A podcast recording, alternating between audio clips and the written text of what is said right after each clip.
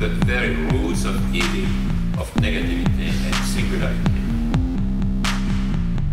including the ultimate form of singularity, which is alchemist. The whole state of things, the pure violence without object anymore. This is the typical violence of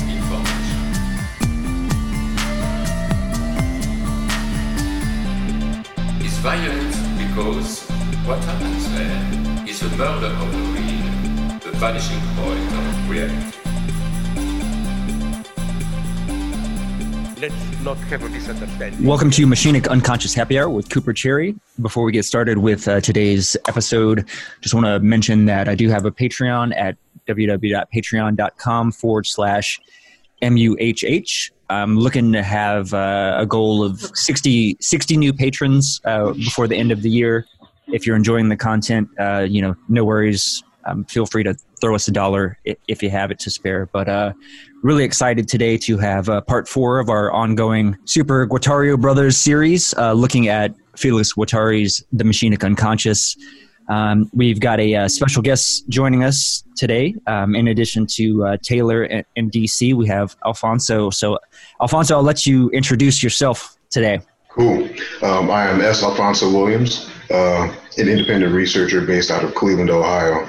Uh, I'm not really an academic, um, just sort of sort of a guy who reads a lot.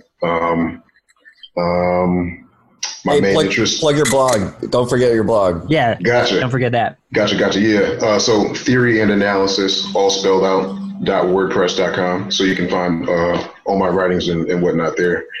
Um, basically, my my reading and writing tends to revolve around uh, psychoanalysis, philosophy, uh, media ecology out of the McLuhan vein, hmm um, and some critical theory. So between all that, I'm always uh, ripping and running, trying to make sense of it all. Perfect fit. Yeah, I, I think I can pretty much say, say just about the same. Um, but I let's see, DC. Do you want to? I'll let you introduce. I'm going to let all you guys introduce yourselves today instead Cool. instead of me botching it. I don't think you botch it. I will take the liberty. Uh, I'm DC Barker Tick on Twitter. I have a blog, Pseudo Analysis, which was supposed to be pseudo analysis, but I think I'm developing dyslexia as I get older because I'm a sued. Uh, I'm training to be a psychoanalyst, and I see patients and work at a mental health clinic. And I have uh, a real interest in Felix Guattari. Uh, yeah, that's about it. I'm Taylor Atkins, and I'm also kind of a para ad- academic. Like I guess I guess we all are kind of para academics, which Yeah. is which is one of the things that is nice and unites us. Uh, but I uh, I principally at the moment translate philosophy, French philosophy. Um, I my first book translation uh, is the book that we're reading today, um, The Machinic Unconscious, and so I've got some. Uh, I've got a lot of fond memories working on this this this book, and um, you know, I, I, I it was it, the the the first three books or the books of Guattari, Laruelle, and Simondon, the ones that I uh, have now finally can say I've, I've finished. Uh, those three were the ones that I wanted to do when I when I first started translating. So the Machinic Unconscious played a lot. Uh, I was you know blown away by Anti Oedipus and A Thousand Plateaus, and you know it's it was mind boggling to me that the Machinic Unconscious wasn't translated at the time, uh, hadn't been, and, and knowing how it, it, it has so many resonances with you know capitalism and schizophrenia that I felt like it was kind of this missing uh, I wouldn't say missing volume but you could kind of say it's this like missing uh, sort of you know after the Kafka book the minor literature book you could think Machinic Unconscious like is able to tie you know their their previous work together with the the crazy shit they'll do in a thousand plateaus. So it, it, I felt like um, you know here there was and what I like about it is particularly this chapter. We we have uh, another kind of uh, direct articulation of what schizoanalysis should be from from the the sort of foundation that Guattari is trying to trying to set and the different sources he's drawing from and so I like that direct articulation of uh, which we only kind of have indications of uh, in chapter four of Anti-Oedipus. It's it's here that Guattari's like, okay, here's what could be a practice of you know an, an, an analysis that that wouldn't be based on the standard model of uh, of psychoanalysis, you know, Freudian or otherwise. So that was a good segue, right? I just introduced myself Yeah, and, perfect, and the yeah. topic, right? Exactly. So like, I'm curious. Uh, I don't know if this really fits in. This might fit better into kind of Freudian analysis, but um, are any of you familiar with the uh, comic book uh, Preacher? Yeah. I am. I haven't read it, but I've it. seen it. You've seen Um, the show. and I've Gotcha. barely seen the show. I think I watched the because first. Yeah, I watched the first two episodes, Alfonso. So I mean, I've been anxious to want to to want to see like how it how it proceeds. So what I what I think is interesting in Preacher is, and I think I haven't read the comics yet. I do plan on. I just watched the show, but I was watching it the other day, and it kind of spurred this notion of okay, so the the power that the preacher has is he has the word. So he's hmm, got Right. essentially the word of God. He can direct individuals. Like presumably, this is like an enunciation, right? So that he has the ability to control. But so he says the word and can set off, you know, the character's actions, right? But he has no control over the interpretation that Right. they choose to implement that word that that command that demand really i guess ultimately is that's better yeah that's better it's a demand serve god for example he says to one of the characters and which has like this whole unexpected array of, of consequences um so i don't know if, where that fits in but that was kind of on my mind looking at this chapter and kind of felt like somewhat relevant right. I mean that that sounds like he he needs to befriend or needed to have befriended Guattari, right? Because that's the whole thing. He would have to become an analyst to be like more effective, right? Uh, maybe DC can jump in here. You know, just you know either because it's no longer the power of suggestion, but you know this I guess this interesting way of uh, implementing a radical talking cure just with a word or a phrase, as you're saying. And I think for Guattari, it would, you know, I would just point out maybe that he's he's he's really trying to look for those spaces of freedom that we talked about last time. The Right. Pro- providing optional matters for you know for for subjects. That's definitely DC's. Uh, I, I just I would just think that that's that's where he could come in as uh, Yeah. with his practice. And I I think to crystallize this for UDC, if you're not familiar, is so like for example, one example. So there's a, a character that's having conflicts with his mother, and uh, the preacher commands him in with the word, "Be patient and open your heart." So the character flies presumably to like Florida or something to go confront his mother, and he ends up literally he jabs a knife into his chest, removes his heart, and gives it to his mother. That's certainly schizophrenic. Right. Uh, Uh, I think the. Uh, oh, did you have more? Oh no, I was just going to say I think that just kind of that's a good example of kind of the phenomenon where you know these signs or demands get you know what I mean. That's a very schiz- Mhm. that's a very psychoanalytic kind of phenomenon, right?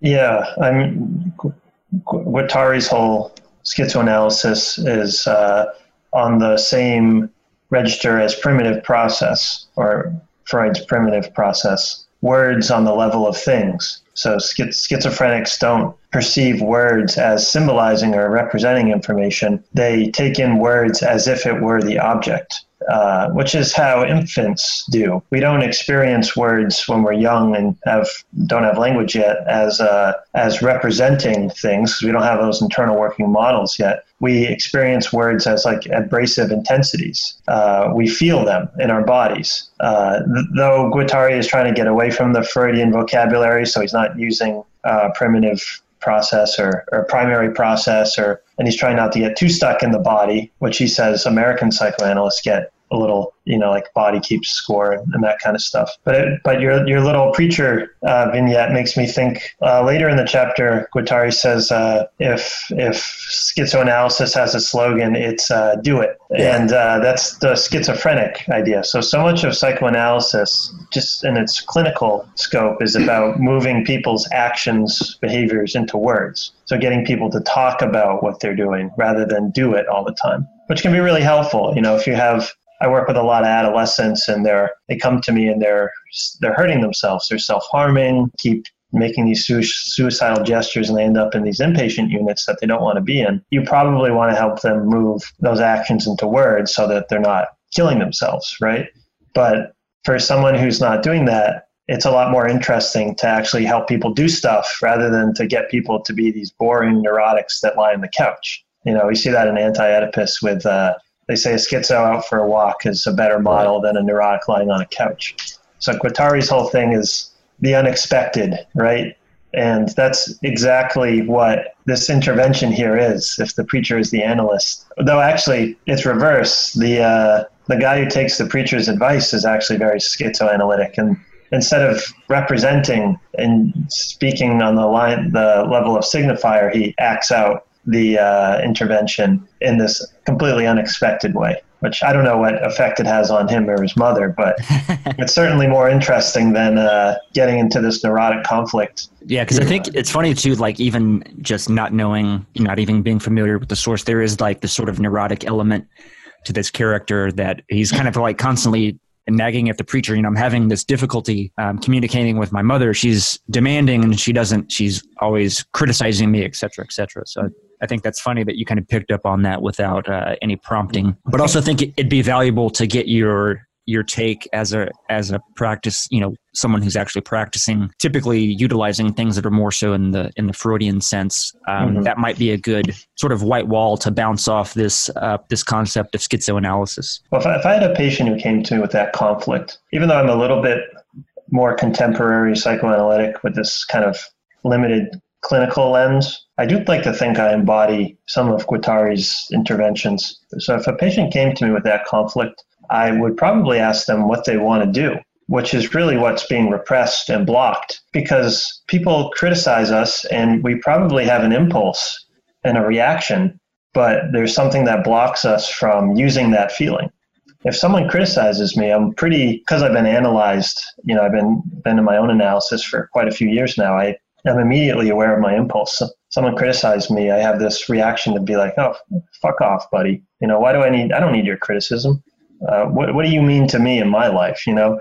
But for a lot of people, that feels too aggressive, and they they block that. They don't allow themselves to have that feeling, and that thought. Uh, so I would ask the patient what they want to do with their mom, and probably uh, the the Freudian Oedipal one is, you know, uh, would be like the patient really wants to have the mother, and because the patient can't have the mother, there's this frustration, and maybe it's it's that frustration isn't gratified by like a sexual object in, in the social field, so that way there's this constant conflict with not getting something from mom. But the more schizoanalytic one would be, uh, well, just get rid of your mom.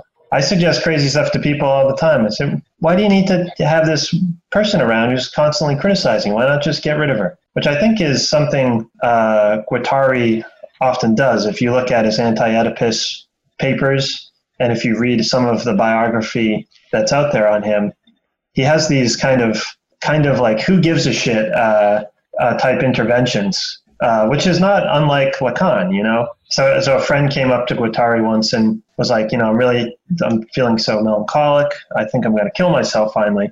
And he said, would you just do it already? Uh, but he said it in a way that gave the person the feeling that he doesn't really want them to kill themselves, but he understands the impulse, which is very, like a very good psychoanalytic. Like, what's keeping you from doing it?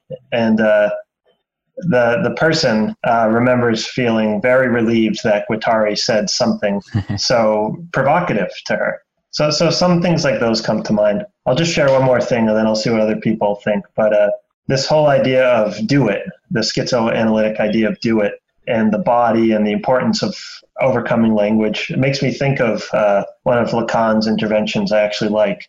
and if you remember, in Anti-Oedipus, Deleuze and Guattari actually say Lacan is the first schizoanalyst, which Nick Land says, you know, that's not really accurate. Guattari was under the influence of Lacan and doesn't really critique Lacan at all and blah, blah, blah. But let's see, Lacan had a patient and she had uh, suffered some severe trauma, maybe some sort of war crime situation or something like that. And she made some sort of comment. And the phrase that she, the phrase uh, could be punned on to mean touch. Uh, so instead of Lacan responding to her, he gets up from his chair and he caresses her face just very quickly and lovingly. And then the patient reports just feeling this relief of the conflict. So what Lacan does there is he, instead of taking the communication on the level of language, he does basically what this person in Preacher did, where he takes the communication on the level of action. He does something with it uh, on the level of the physical material, the body, and he transforms what is otherwise cut off language. So, you know, Lacan's whole idea that once you speak something linguistically, it gets cut off from the body. We don't have access to it anymore. And he reconnects that uh, that trauma because trauma is often thought of as like this these feelings and memories that are separated from the body. So I think that is actually very at the heart of schizoanalysis and very much, you know, where Guattari is coming from. All right, I'll shut up. I'm ranting. no, no, it's, it's good. It's good. Do you have any thoughts, Alfonso? Yeah, I mean, it makes me think of actually the importance of, of what you do, uh, Taylor, in terms of uh, translation um, in media, because we, the whole essence of, it seems, what Deleuze and Guattari are oriented around is about repur- repurposing the body, repurposing the mind, repurposing the environment um, to sort of endlessly form these constructions that can always be reincorporated back into itself when it gets out of control. Mm. So, but at the same time, going back to preacher, you know, it's when when the preacher makes the utterance and his his agency is cut off at the point of interpretation. So that sort of tells you how important the medium that is interpreting is in the process of moving basically the speed of thought. So when we think about getting our first book out there, you know, we're happy that it's in print and then the publisher pushes it through, makes it through marketing. Now it's out there on the shelf. Right. right. You also have to think about, well, is this only in the language that I speak? Um, if so, that's already a delimitation beyond um, indicating its limits. Right. So in order for it to make it past those limits, you need something to retranslate the material um, so that it can reach new layers of uh, or beyond itself. So, but at the same time, we know that with language, it's not just a matter of, you know, it's not just a matter of Google Translate. You can't yeah. just Google Translate the whole book and then push it back out. You need a, a subject right. to sort of come back in, be reterritorialized, go line by line and make sure all the new, the hidden nuances um, are there or retained as much as possible. And then when that final product is done, it can be presented and you know expanded upon. So, mean, I I, I think that that's that's great. And you and as a librarian, you I mean, I'm sure you've had uh, all kinds of instances where you know someone may be looking for a, a certain book, but it's you know, but again, it's it is a question of is it available in their language or you know i mean there's all sorts of and, and the google translate thing is interesting right because that would be one type of translation and for certain well depending on the discourse but also depending on the need what there's there is this question of like degrees of consistency i think is what guattari would talk about it right? There's these coordinates um, that aren't just you know it's existential real abstract whatever. And and so we could have like a certain type of and for the most part i mean like some of the some of the nuances or just some of the idiom would be good. I mean i think that google translate does a good job and maybe overprivileges idiom and i think that, mm-hmm. that that does hurt it uh, in you know that does hurt it to a certain extent for philosophical concepts because you know but but you can always control for those as a i guess the whole point being you're right there is a there's a process and it involves different modes and it does require yeah this this sort of interaction. And i guess that's that's you know that's part of it. You you're you're trying to I, I always think of it like the highest level you're trying to convey a style. And so you know the text the voice of the text the what whatever is narrating that you can call it the author but you know to a certain extent texts do live their own lives and have their own tensions and have their rhythms. And uh, it, it, like like with the preacher you know the book's put out there and and that's it, it takes on its own life. Um, and i think that that's that's something interesting about it. And you know looking at the text here there are you know there's some interest there's some there's like for example he talks about this notion of of infiltration that like uh, machine in, machinisms like infiltrate through all through through these different dimensions and insert themselves and sort of make everything communicate and talk and and individuate together right? That rhizome effect. And i think it's that it's that lived individuality of the book um, that I wish I would have captured more in this one. This is my first, and I see places where I'm like, you know, that could be better. And like that, you know, I, I try to give Guattari an, an, a sort of idiomatic voice, but then with like the infiltration, I put the French in brackets as it was noyautage, and I should have had a footnote because it doesn't. There, there's there's not really a play. It, it, it, I think it was like maybe like the bare skeleton of a of a footnote that should have been written, and I just didn't. You know, so, uh, but the whole point was he, the word noyau is, I translate it here as nucleus, and you see it throughout this chapter and throughout the book, this, this question of the, the nucleus of the abstract machine or the assemblage. And sometimes I think I try to take on a scientific translation of that term when usually in like with Laruelle, when he says that word, I use the word kernel.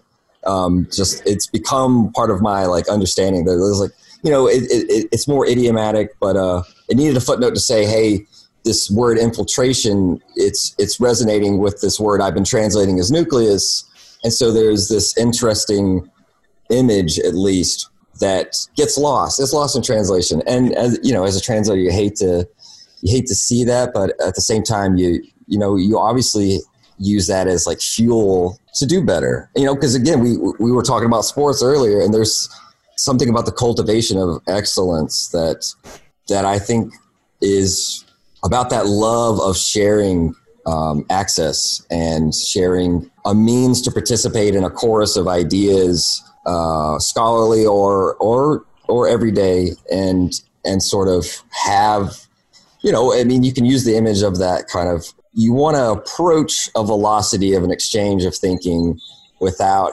thereby becoming a meme that parodies itself, or part that's that's already included in it, but you don't want to be uh, you don't want to make a mockery of the text by doing it disjustice because there's this old adage it's italian i forget how it goes in, in the original language but it's uh, to translate is to betray and i think it's like i think there's like a, a one like letter difference between the two words um, in, in italian and so like mm. w- when you're translating you're always and this gets back to the imposter syndrome stuff. It's you want to make how do you know how other people interpret the text? Well you have to give you have to give it structure and rhythm and and that's style right? If, if it doesn't have style it could just fall apart and be flat and or or worse or obviously be misleading. And so you know there's i think that's that gets back to this question is not just when the author writes it but it, with each translation the text you know it goes out there and it lives its life. And sometimes it can even prevent access rather than allow it. it can, sometimes, you know, it can frustrate a reader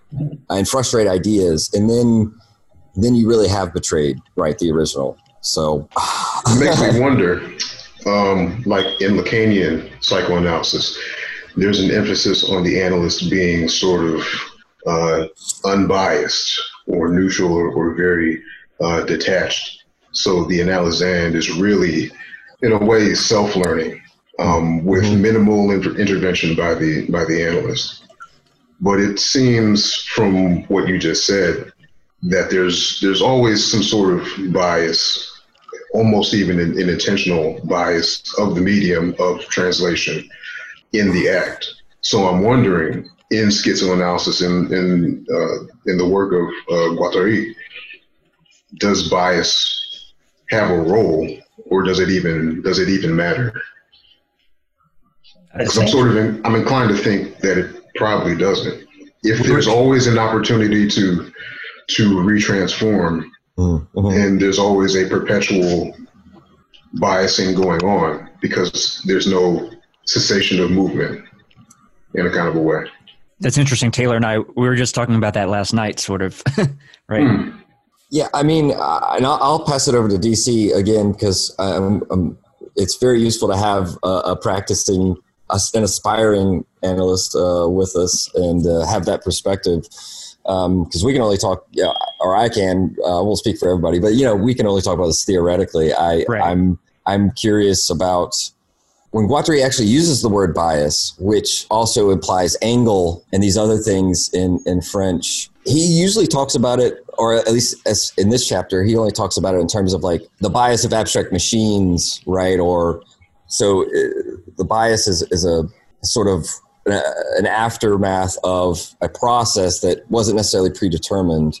Mm-hmm. Um, it's just the angle. It's the like you know, it's the angle. The it was the clinamen. Yeah, exactly. Or a vector, or a yes, impersonal force, like okay. how atoms.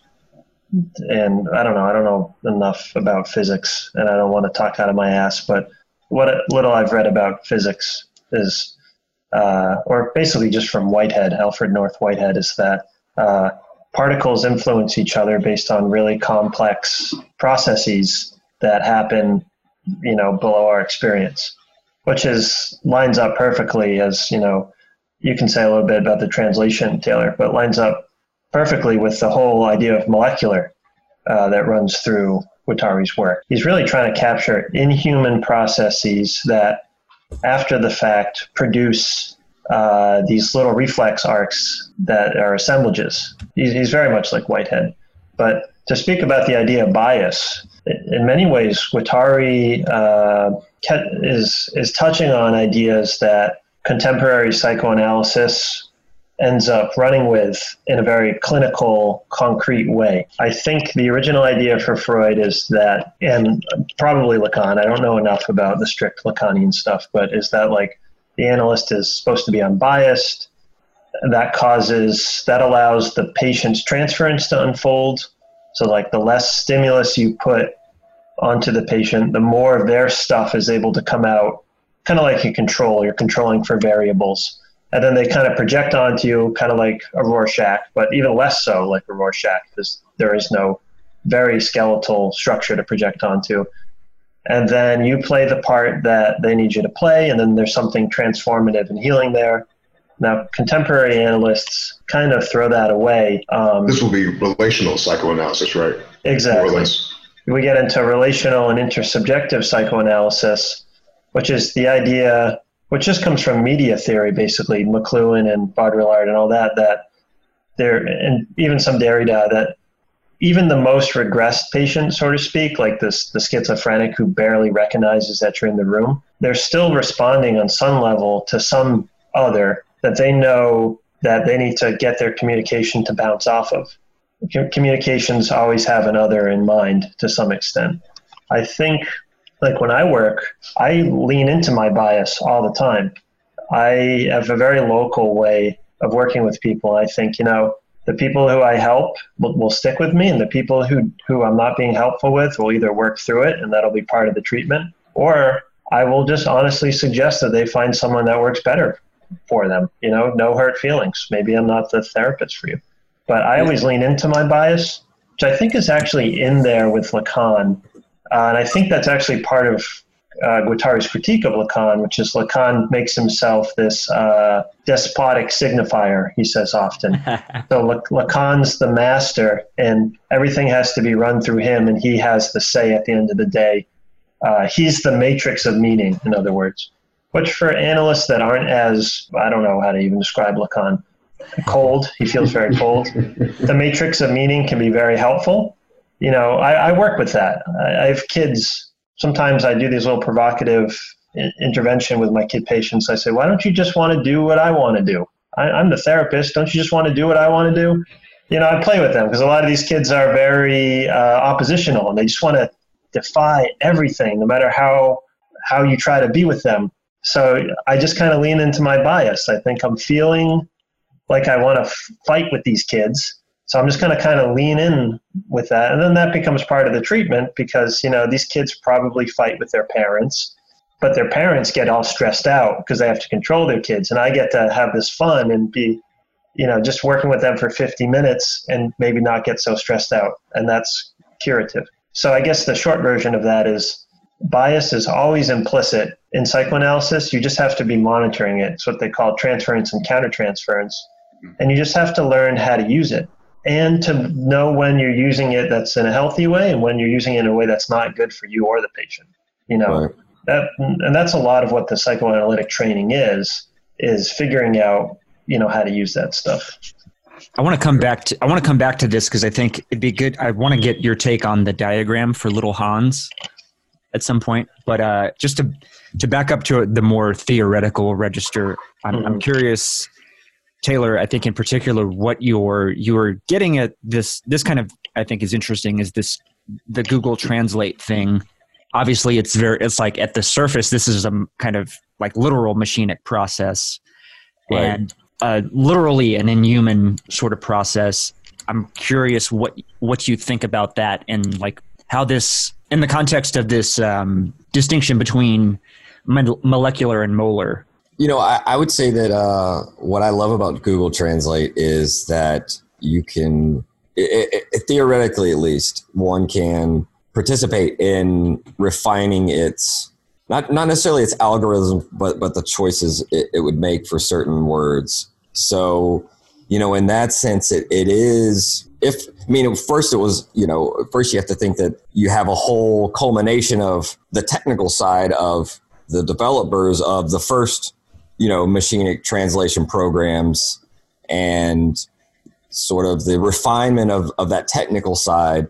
But then uh, with with uh, and I assume it should be the model for all machinic translations to have that on the other end uh, feedback from the human uh, the humans who use it right or or who think about um, its use and apply can apply themselves then to you know because I think for me that what I would when I said earlier to Alfonso about you know holding for certain constants like certain we know that like depending on the author if it's Kant or Hegel you know God forbid or Nietzsche or you know uh, but uh, depending on the author but uh, you have ways of ways that certain concepts are always going to be more or less blocked out by certain phrases that may not be idiomatically considered by everyday speakers. So, like, if you could hold, maybe not, if you could at least provide suggestions and even have like a little stamp, like, hey, for translating Kant, you know, this fucking word is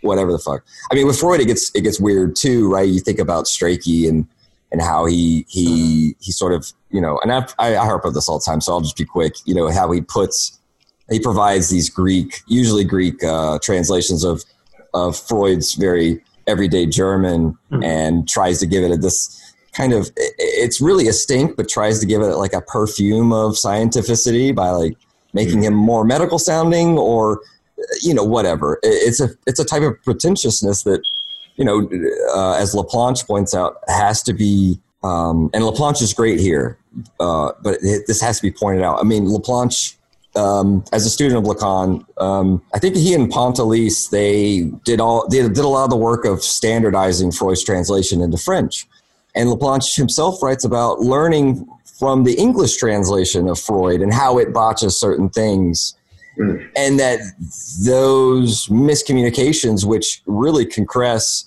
to use the Whiteheadian term, right? They really concresce into sort of constellations of you know, one could say the dominant, if not dogmatic, interpretation of the great words of Freud or Lacan, or um, you know, just to use those examples, but also Deleuze and any philosopher, any thinker um, that around which a school forms, um, which is you know completely interesting about psychoanalysis and its it having schools at all. But I think that that's that's part of it, right? Is Laplanche could see that Freud's mistranslation in English provided uh, certain things that we actually come to learn about psychoanalysis or, or come to learn about Freud's early work, which is what Laplanche does by going back to the seduction theory and say, well, you know, what, what needs to happen with seduction theory is it needs to be generalized and it needs to be made more abstract and not necessarily have to do with what we think of as, you know, actual reality, right? That the, that the fantastical has has a dynamic uh, principle, and so Freud was actually right about the seduction theory. He just took it too literally. He took it on. It was too on the nose, right? Uh, and we can see that because if we avoid some of the pitfalls of like translating Freud's Trieb drive uh, as instinct instead of drive, we can avoid some of uh, a certain, if not sloppiness, then a certain image of thought that has to be sounded out like a hollow idol and sort of broken away from. And um, you know, the the real, I mean, the real controversy isn't the word itself; it's the fact that instinct already has. It has. We use it in every language. It already has all all sorts of different images that are very uh, muddled and confused and are kind of analogized after the fact based on animals, which is why Freud actually uses the word instinct when he wants to talk about fucking instinct. Anyway, that's a rant. I said I wasn't going to do it. I did it anyway. I apologize. But but it connects but it ties together. Yeah. It, yeah, the, the translation thread. And Laplanche's, I like this little, so it's either in the anti Oedipus footnotes or it's in the Intersecting Lives biography. But Laplanche was the only psychoanalyst that was invited by, or that Guattari and Deleuze talked about inviting to some conference they were on Yeah, you about mentioned that, right. psychoanalysis. Yeah. That's so cool. the short the short anecdote is basically they're like Laplanche is pretty cool. Why don't we uh, talk with him? And Laplanche and Green are pretty much the only contemporary analysts uh, cited frequently in Anti-Oedipus. Yes. And th- those are two analysts who are these hardcore clinical analysts trained as Freudians who turned into Lacanians, were, were around Lacan for a while, and then broke with Lacan, and then spent the rest of their career fighting with Lacan openly right. and trying to really quote return to Freud. So it's it's all very interesting in the history of French thought there, especially with psychoanalysis. So yeah, No, it's crazy for what uh, Taylor was just describing. You know about the problemat, the problem is prob- the problematics of translation um, of what Strachey did with, with Freud's text. Um, you know, when we think about the sort of autonomy and agency language has, you know, as a as a medium in itself, for all the distanciation that Deleuze and Guattari sort of try to put between themselves and focus on language, it sounds like language almost does exactly what they're talking about with everything else, because you can constantly sort of know the the, metaphor and the metonymy of words. You can constantly sort of sub substitute for other words and other linguistic structures to refine and you know or make greater divides between the the idea or the concept and what it's trying to concretize. Yeah. But but it's just it's just interesting that they want to sort of make that break and focus on other um, other media or other phenomena that may be able to make those uh, perform the same actions. and they they invert language. You're Yeah. picking up on a great thing about their their universe, so to speak, is uh, the kind of traditional idea of language is that like there's this competency, performance, and like writing wise that you have of a language, like standard English or whatever, or standard German, and then there's all these little variations or incorrect versions, and that somewhere along the way these words are supposed to really get back to a total language that's a whole unity and that that whole unity is supposed to signify something. They reverse it all and they're like no it's quite the opposite. There is no unity that we start from from which language breaks off. There are only these local dialects basically that are material ways small populations express themselves and then philosophy and social thought gets carried away and thinks it's this totalizing universalizing uh, thing called language that's why Guattari is always fighting with Chomsky, because Chomsky starts with this S arrow thing, uh, and this like you know language is this unified kind of theory, and uh, their whole thing is just Gu- Guattari and Deleuze and Guattari are really turning philosophy on, on its head. You know, starting with part objects. That's their whole. That's mirrored in their whole critique of Freud and Klein when they say the the part object implies a whole object from which the part breaks off just like you're picking up on Alfonso, for them, language is just part objects. They're just machines that connect in strange ways. Like, no matter how many ways you connect them, you're just getting these different flows, these different forces, as opposed to this other idea that there's a right way to connect things and then there's this wrong way. So they're, Right. they're trying to get rid of any preconceived notion of like a right and wrong, which is a, a really interesting project. It's like a it's like a kooky or Nietzschean project. You know, Nietzsche minus all the kind of uh, right wing pitfalls where it gets all uh, gets all kooky. right. I mean the. I mean t- just to say one last thing about well maybe one last thing about translation is and Google Translate is one of its merits is it all, always already implies including the the source text, the original language from which it translates. And I think that that's part of the height of scholarship would be to at least have uh, this, you know, the source. If not, for example, I mean, because if think about it, like if you're studying Freud uh, in the way that we talk about him in relation to like Deleuze and Guattari, and like if you could have, say, Freud's original German, obviously, and a, a standardized, you know, but updated, fixed you know Strachey translation, which you know, may or may not come, um, or just the Google Translate version. But also you had the French version, right? I mean, it would allow for that's what a a French scholar who's going to be working on Nietzsche and Hegel and Kant, you know, all these big Germans um, that really forms the really it, you know it, it, informs the whole 20th century and you know beyond movement of french thinking. It's all about this german craze. We have this kind of german invasion of thinking throughout the highest you know echelons of academia. So like you need when when when laura wells writing his essay on fucking husserl or you know imagine derrida too i i imagine being you know needing you needing the German, the French, and the English, and being able to like, if you had all, if, but if you at least had the, the, the source text, that would obviously make uh, any text I translate better. I would I would want the reader to have that if they if if if there were you know room enough and time for the publishers to like you know because that is extra cost to the publishers. You think about it, right? It's it's um, that's already factored in and that's one of the reasons why like the Simondon was broken up into two volumes when in French it's you know it's one big book. There you know so for shorter text obviously it'd be very plausible. And you'd always want to have that ability just for yourself to sort of see because a lot of Guattari when he's when he's speaking idiomatically you know I'm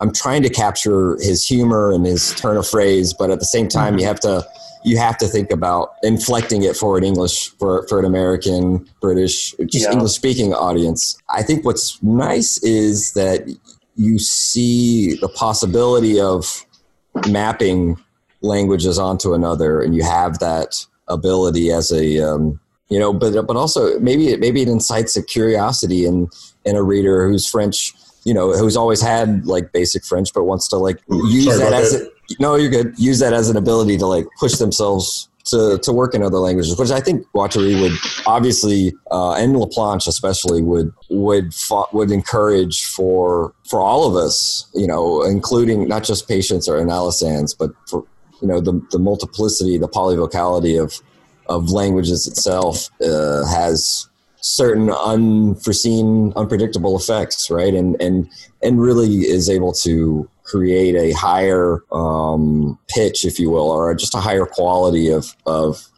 thinking and its velocity, uh, if that makes sense. Anybody uh, want to chi- chime in? Anything else there? Because I, I, was thinking maybe moving into that the design or the graph. The Hans, uh, the Hans diagram, right? Yeah, I think this. Uh, so this is on page one seventy five from the book. So I think this might be an interesting way because we've got we can get DC's clinical application, we can get the theoretical aspect. Mm-hmm. I think this was really helping me kind of make the distinction between molar and molecular. What's the best way to kind of walk through this little? Because this is actually mapped out as a as a rhizome, which I think is right. kind of cool too because these are notoriously well there's i mean in that sense there's no one way to read it you wouldn't necessarily right. start I mean, logically to like sort of follow i think for us we would have to we would start at like maybe the top left or where, wherever you would um and because you you see how it's it, it, has an x and a y axis and so yeah. really as a rhizome you could start anywhere and, and you kind of have to right although there is also lines drawn uh, to to like indicate certain, if not causalities and correlations. So you do also have paths to follow. Potentially, everything seems to be reversible if you look at the arrows, right? So there is yeah. implied this a logic to it, but it's it's not necessarily a one way street. Yeah, yeah. You know, I found myself when I first discovered Felix Guattari being super interested in these diagrams, but not at first knowing how to make heads or tails of them, despite, you know, being interested in his thought and practicing some of what he practices. And then I started, uh, let's see, not sleeping enough because I worked the night shifts sometimes and drinking a lot of coffee. I would just write and write and write and I realized that uh, the way I write is diagrammatic, and that even the way I speak sometimes, I jump around from topics and I'm just connecting ideas. And at first, the connection doesn't seem to be there, but then the more you talk through it, the more the connections seem to be there, which is really how Guattari seems to write. He rambles, for better or for worse. I Right. mean, I like it. But I think uh, I didn't understand these diagrams until I started using them, making making my own diagrams on my blog posts, and I realized I instinct to make diagrams or my wish to make diagrams was because I wanted to show thought patterns that were precisely like Taylor's saying, nonlinear and overlapping and redundant and couldn't be expressed well in language, which is what I think Guattari is trying to achieve here. There's he, he's a complexity thinker and he you know that's why he doesn't like to have his work edited. He doesn't have an editor until the last text he writes where psychoanalysts actually edited for him. So i think he's trying to show us with the diagram how much just happens at once and how the more you unpack things the more complex they get. But that's all i can say on like a second order thinking about the di- diagram. When i look at it all i can say is uh, basically what's said in anti-oedipus or a thousand plateaus it's similar as the is it the second plateau in a thousand plateaus uh, one or many wolves Second, yeah. Well, if you consider the rhizome, it's as as the first because they Yeah, call it yeah. introduction, and it's like, eh. you're right it's So, a plateau uh, I mean, but you know, uh, go on. Well, that's actually all I have. I think it's just the diagram, you know, Freud is going to reduce things to Freud's narrative, which is based around Freud's upbringing in Vienna at the time or Right. whatever. And Freud is purposely working in a limited scope because he comes from this sort of scientific background Right. which science is about uh, limits to an extent and categories. And you're trying to limit things. You're trying to parse out variables. You're trying to actually create narratives that lend themselves to. That's what science is. It's it's repetition. The whole idea of creating a method is that you create this like little unit, and you get to give it to someone else and say, if you do exactly these things that I did here, you'll get similar results. Guattari is saying that that affects the treatment and creates. Oh, okay, we put it up. I'm so not tech savvy. I was like, did I get disconnected? No, you're good, man. You're good. Yeah. Ba- Basically, uh, I'll stop rambling. The the No, the, the one sentence in Anti-Oedipus that I think encapsulates the polarity in this di- diagram is uh, uh, they say in Anti-Oedipus, we're not saying Oedipus doesn't exist. We're just saying it's a paranoid father's fantasy. And basically, the argument is that Freud Freud's theories produce in the patient confirmation of Freud's theories. So Freud acts in a way that he gets the patient, he leads the witness, basically. And he doesn't allow little Hans to actually talk because he's just ruthlessly interpreting little Hans and just gets him to feed back to Freud the story, which is actually, you know, um, a pretty valid epistemological critique that contemporary psychoanalysis has been dealing with. I think Guattari's whole thing is maybe if we let Hans talk more, we'd learn more about Hans's process and we'd learn more about other ways that could have uh, aided Hans in, in his phobia. That, that, that's what I make out of it. Very reductive terms, I guess. Is anyone familiar with the the actual case of Little Hans that could give us some some context? Yeah, I can I can tell you. He uh, Freud was actually seeing little Hans's parents or something, but he uh, he was out with his parents, and crap, what was it? He saw he saw the primal scene, so to speak. Uh, he saw his parents having sex, or some somehow aware that his parents were having sex. Maybe his mom would invite him to sleep in the bed past the age he was allowed to, or something like that and his dad had made some sort of comment about cutting his willy off. And then somehow he, he transfers that fear onto a horse. He has like some scary experience with a horse. And then he transfers the idea that the horse is going to bite off his finger. And then Freud, of course, says, you know, the finger is the phallus and the biting off is the cutting off. So you must have seen something. You must have felt this Oedipal fear that your dad was going to castrate you for wanting your mother. It's been a long time since I read the case, so uh, if people really listen to that online, they'll probably rip that apart. But that's the general idea, the basic idea. So Hans develops a phobia of horses, and Freud's theory, of course, is that underneath the phobia is this real fear of being in danger from your father for wanting your mother. I'm wondering, uh, DC, let's say Guattari was brought into a, uh, a corporation that was having a lot of disturbances and uh, them not knowing who they're really bringing in sort of you know accept he comes in and he hears what's going on do you think what role do you think the diagrams or diagramming would play in his um, assessment and sort of treatment of the situation either by him or by the the constituents themselves mm. That's such a creative question. I like that. Well, Guattari did a lot of work with groups. He was a social activist his whole life. And even his early work comes out of this distinction. Help me out, Taylor. I think it's subject group and uh, subjugated group or something like that, right? Yeah, so you have, right, basically. I think his whole thing would be to figure out what people really want and how the language of the corporation or the values of the corporation, which aren't really their values, structures how they interact with each other. That's a common theme in Guattari is that people really have the stuff that they want and they usually guard it. And then there's this whole socius out there that's totally gotten out of control and out of our grasps and taken on a life of its own. Not unlike how we've been talking about how texts take on a life of their own and we mm-hmm. lose the agency. Right. Um, and that creates like a language of itself. And then actors or assemblages of enunciation or whatever, they have to code their own feelings, thoughts, and actions in the other person's uh, discourse constantly. Right.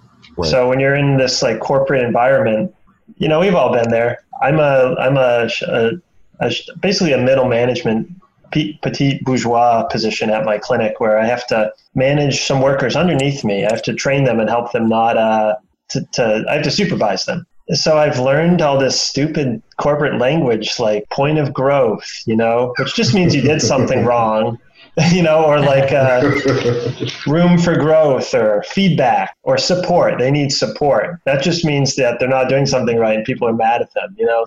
So I think Guattari would try to kind of cut through that bullshit. With his interventions, he often has this kind of no bullshit attitude of like, which is very Lacanian again, of like, if, if you're going to spend time with me, you got to tell me how you really feel and be honest, or I'm going to not have time with you. Yeah. Um, there's, a, there's an intervention where this, it's in the anti-Oedipus notes, this woman is going on and on, and Guattari is recording his inner feelings, and he says, I'm feeling so annoyed by this woman. So so Guattari decides to pick up a book from his the stand, the table near him, and starts reading it. And then she gets wind that he's just reading a book, and she goes, "Oh my God, I realize I'm just talking to you like like you're not even there." And it, you know, I'm just reading to you basically. I'm not really talking about how I feel. And he goes, exactly. Um, if if you want to do analysis with me, you have to actually talk about how you feel. If not, I'm just going to sit here and read. mm. So I think. Uh, I hope that answers the question. I think that's a great question. Yeah, definitely. Um, I mean, because I'm thinking if we're gonna if we're gonna make the move from the you know from a personal analysis to larger, you know, more molar structures, I'm wondering, you know, where if the agency and the autonomy is there, if what you know Deleuze and Guattari are saying, if the agency is there to be reincorporated and you know remanaged and, and reassessed. I'm wondering, you know, in the move from the personal to the the outward social bounds, you know, even to the limits of political economy, you know, to capitalism itself. At what point, at what point does do my actions sort of not reach a point of reach a limitation basically you know um, how far can i go as an individual or in diagramming our, our actions as a group to reconfigure the whole system you know is the is the coefficient of my subjectivity or the anomalous part that is constantly sort of readapting to situations. When every subject in in the set or in the group can do this and as we add more members to the set to create a larger group with a larger you know, coefficient of, of anomalous subjectivity is there a point in a molar structure to where where I reach the limits of, of what I can restructure because I'm thinking there was a point I think where he he left he left France and escaped to Brazil because he felt that Brazil had a more um, amenable structure to his ideas. So him hitting that limit in France sort of signified to me that maybe within the box of ideas that he's presenting to us, that there is some sort of limit that we maybe can't transgress uh, somehow or some way.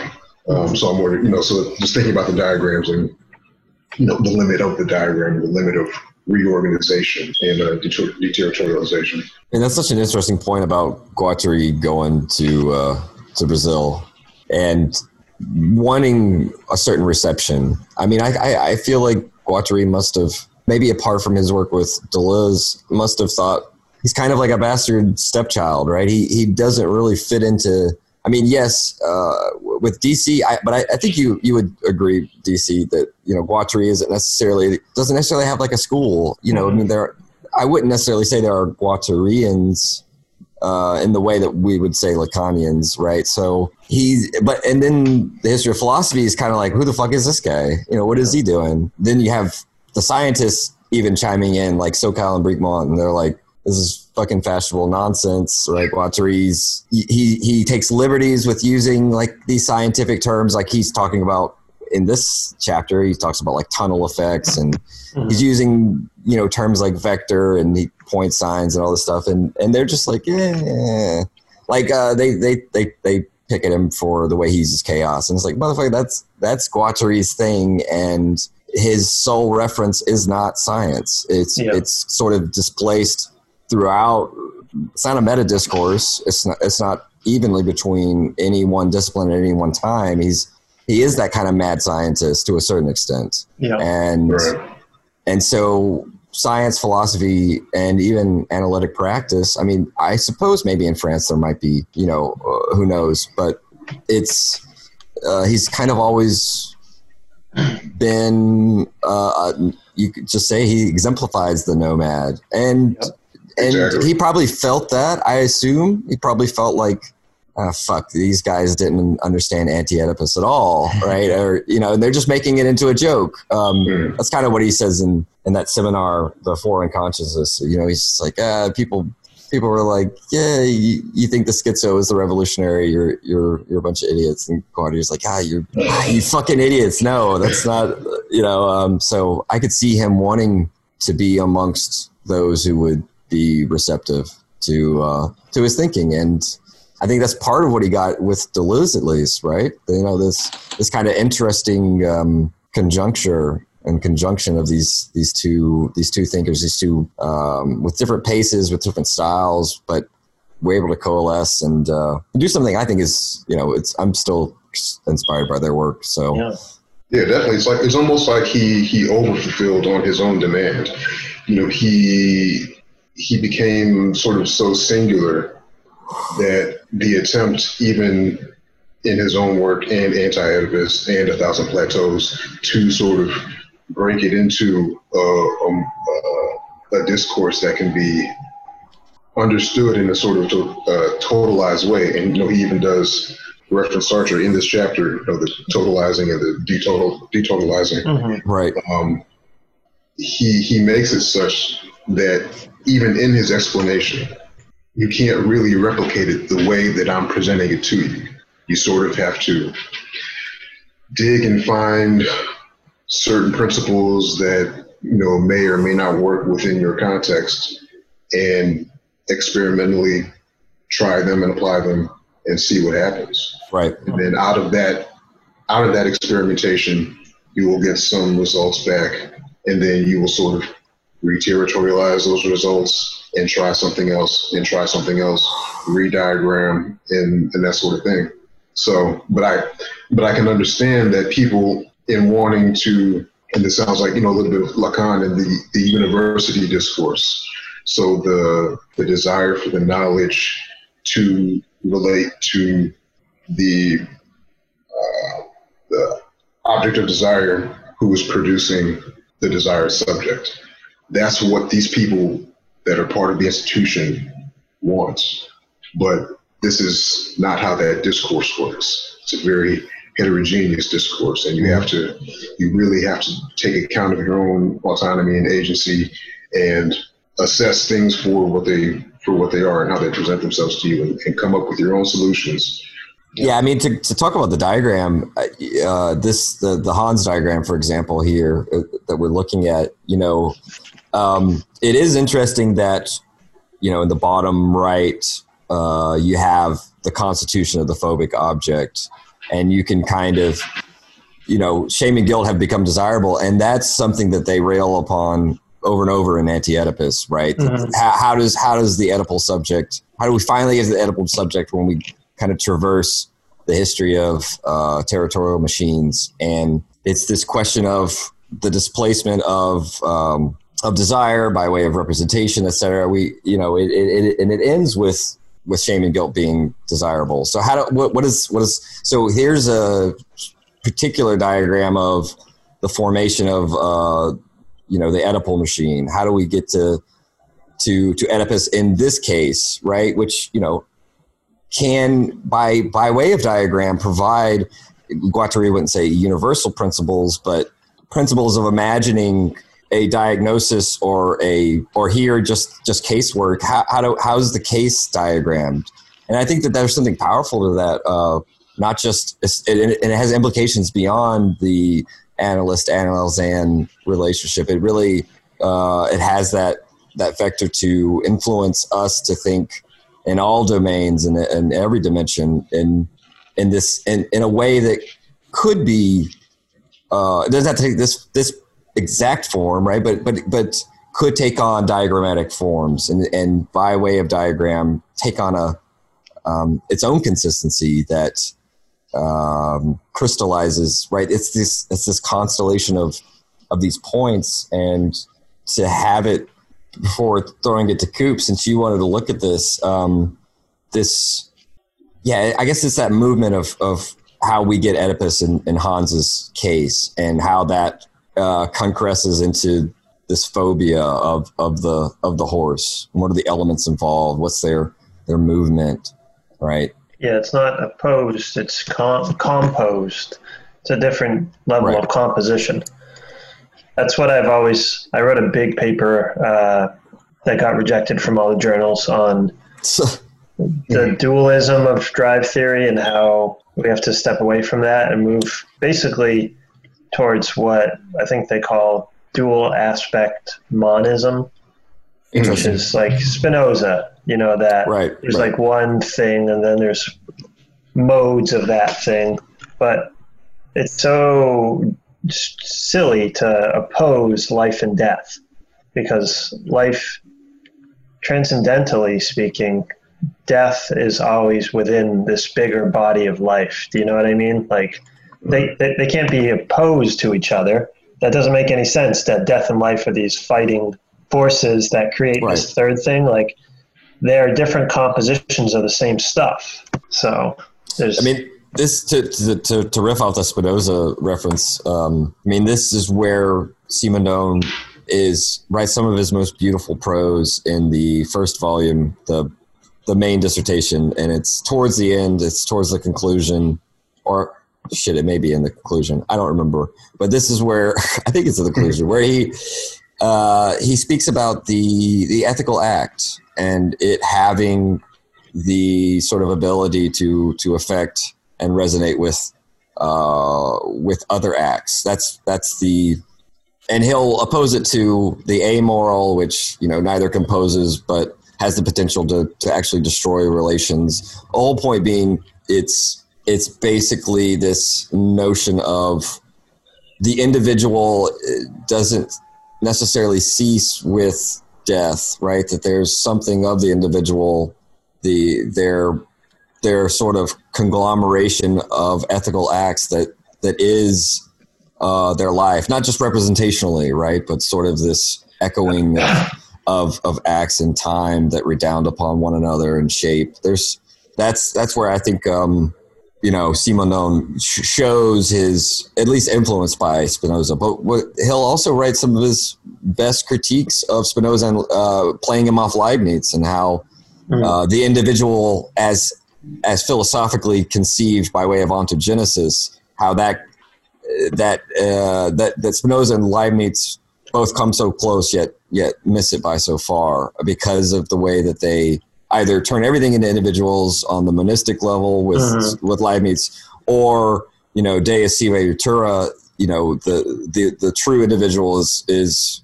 um, is God itself, and so like for for for Simondon, he's like, look, the individual is much much smaller than that, uh, but it's not as small as as what Leibniz does. So there is this, and this is one of the this is the key notion. It's the very notion of middle, and Deleuze takes this up, but it's milieu, right? That Mhm. for for Simondon, it's about the individual is is the aftermath of sort of a super saturated, super tensed state wherein the pre-individual milieu and the being are still interactively engaged and so the individual is like a, a consequence of this disparation of these of these of this interaction of this super saturated it's a metastable like solution so to speak to to the pre to the state of the pre-individual or the uh, milieu and those conditions of those super tense conditions of metastability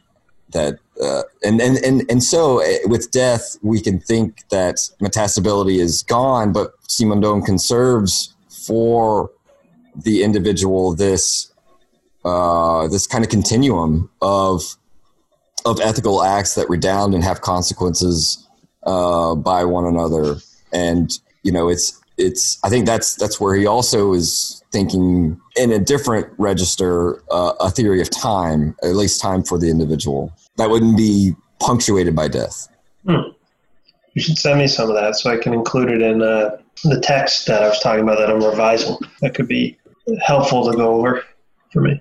No, that's great yeah i'm i'm really looking forward to the to the publication it's going to be july 14th that's when those two volumes come down Oh yeah, nice. that's awesome. Uh, so that's well, that, we could talk about that obviously another day. I I, I wanted Coop uh, to get your thoughts. You you uh, you mentioned that this gave you some insight into the molar and the molecular.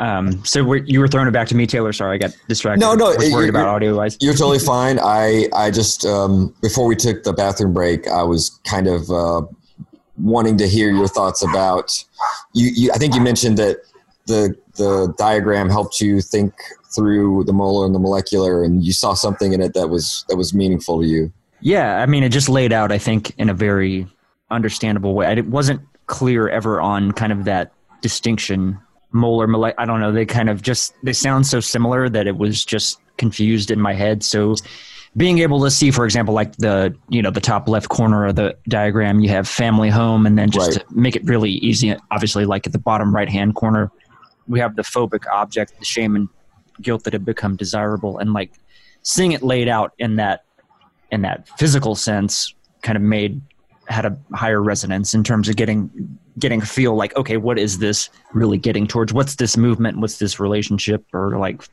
gradient so to speak Yeah, I you know it's it, it is it is interesting. I I love that uh, that you know on the molar side you have at the top family home, and then at the end of the chain you know these because because you see that the text below too helps explain it right. A is the family territory. B is the territory of the so these these different uh, this kind of not necessarily sedimentation. Uh, at least it could be temporally right, but you do see. Uh, Right. So on the top, uh, left, you got family home, right? That's that is the territory. That's the molar body. But then you have you have the street on the other side, right? That's this opening to the socius, uh, the opening of the nuclear family, which is always already open. But you know, Freud's unit in many cases is tries to almost um, sweep under the rug the notion that there is a street at all, right? That that the that everything is already included in the family. Uh, so we can't forget that.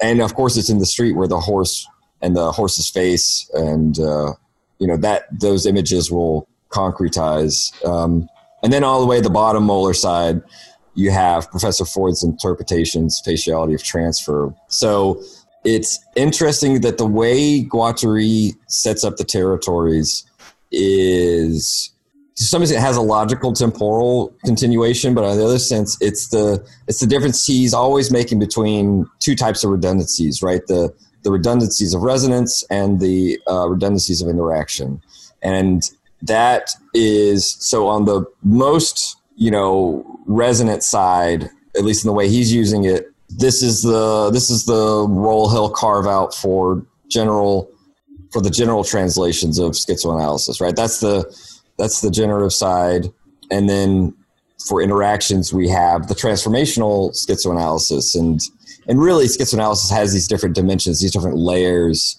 uh, to to it, and they're not necessarily like two distinct practices, but they they have different vectors and focuses, um, and so Freud's I think Freud the reason why Freud is is not just the phobic object on the molecular side but but Freud's interpretations are um, are are resonant and along with his face right? Is that and uh, DC again you can you can completely uh, say some stuff about this but that that kind of Freud's face becomes the and his and his discourse just becomes that which as DC said earlier already uh, Hans kind of tries to model himself after or take on the the prompts, so to speak, and give give back to Freud a, a kind of the mirror image, right? So it's it's that that play of of those types of the first or the lower type of redundancies of resonance. That's that's a yeah, that's infinite infinite analysis, interminable analysis, interminable talking cure,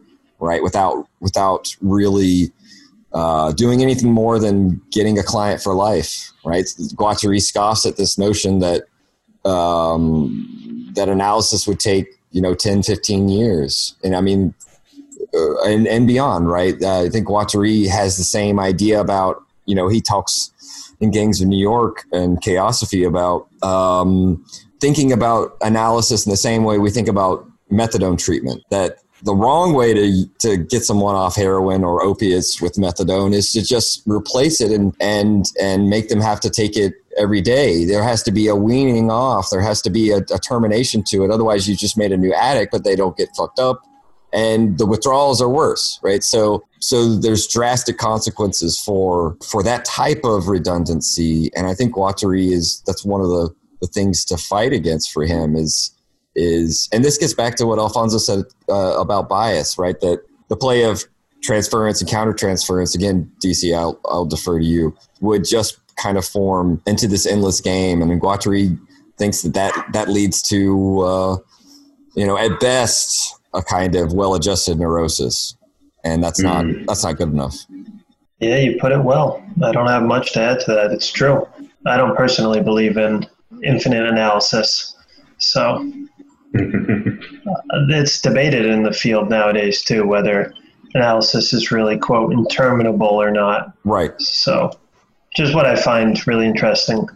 A lot of the critiques Guattari brings up, which are dense and need unpacking, they end up filtering their way into contemporary psychoanalytic discussions, but without Guattari's name attached to them. Right. And I think, you know, if Guattari didn't say it, someone else would have. I'm not privileging him too much because they're just the kind of epistemological, methodological like conversations you're going to have to have as a field grows.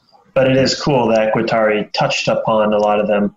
Uh, yeah, because that the idea in itself of an interminable analysis um, in relation to an institution as opposed to uh, you know the health of the individual. Right because you can under I mean you can, you can understand that an individual as they as they traverse life, you know, they're going to go through different situations, that they're going to have you know heterogeneous reactions to the things they encounter that they have not encountered before, and you know it may be for better or for worse. So the under, the individual is going to encounter some anxieties and have to work through situations, you know, of their own accord. But I think what what the institution of psychoanalysis should be there to do is to help intermittently and intervene at the points where the subject just can't tra- can't traverse their own limit. So the, the the psychoanalyst steps in, helps them make through this temporary breakthrough, and then send, sends them on their way to be productive. You know, until perhaps they encounter another limit to where they're not able to to surpass that.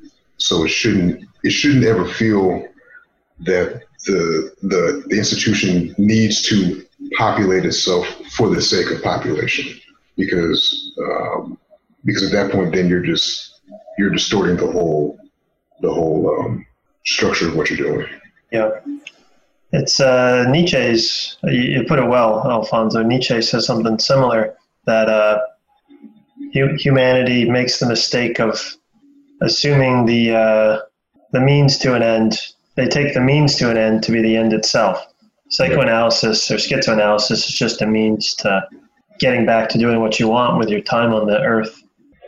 And hopefully, from you know my perspective, clinically, I don't need to see someone anymore when they're able to honestly have all their thoughts and feelings and then act in a way that's in accordance with what they actually want to achieve with their life, which has a great relativism to it. You know, it's not this strict kind of moral thing that people make psychoanalysis out to be. I think this is uh, interesting. You brought up Nietzsche to, just to like piggyback off of that. I was wondering, Coop, if uh, do, do you want to say anything else about Hans? Because I was thinking that the very last few pages he has eight aphorisms about uh, on schizoanalysis, and I thought that those yeah. that could be a good place to jump to. Uh, I'll leave it to your discretion, good sir. I was kind of curious to or wanting to maybe shift towards the sort of micro micro political political economy elements within schizoanalysis. One, just like on the note, you know, the discussion of of Guattari going to Brazil. I think it's pretty cool and interesting that he had interactions with Lula da Silva, who was just, you know, he was uh, president of Brazil after, you know, years after this, and has just been released within the last like year or so um, from like this whole this whole like significant um, Operation Car Wash and like there was this whole uh, U.S. backed element of of putting him in prison for these supposed mm. like violations of uh, of corrupt, corruption and shit like that. Um, Interesting. Just to give you kind of like a modern or like a context of who Lula da Silva is, he was like I think he was like a bus driver or something, um, and ended up being the head of the Brazilian Workers' Party and so forth. Interesting.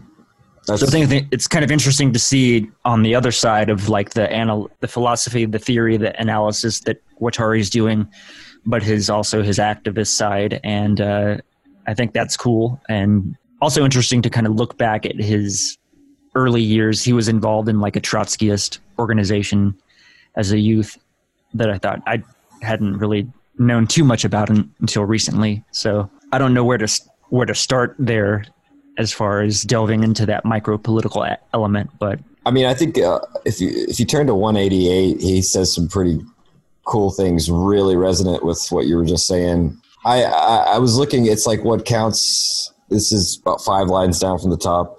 You said page 188 or 189.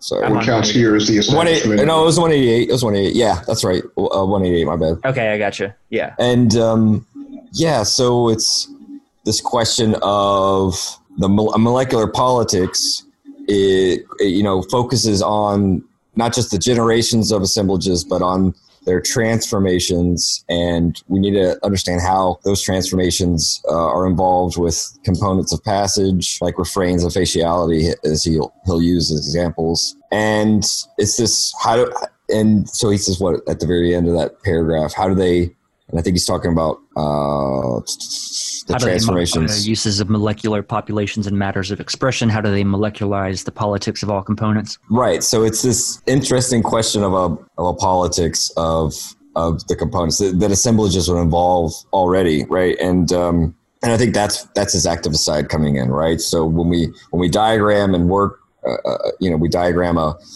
uh, you know like a Hans or something. We're also you know we're not just trying to sort sort of suit him or or what Guattari always say like we're not making we're not just trying to make people like good workers. That's not that's not the point, right? The point is to is to have at least a potential for revolutionary uh, engagement, and uh, that that that doesn't necessarily mean that you know all the analysands become you know sort of political activists, but finding what what it means for the subject to sort of cohere and coherently act in such a way that you know the politics of desire is at least available as an option for them to navigate. What's their passion or what's you know what how do they constitute a consistency of of what it means to to live well or at least to have that potential? And and you know one could say on the side to be happy but to find out for themselves what that means and that it's not just a contentment necessarily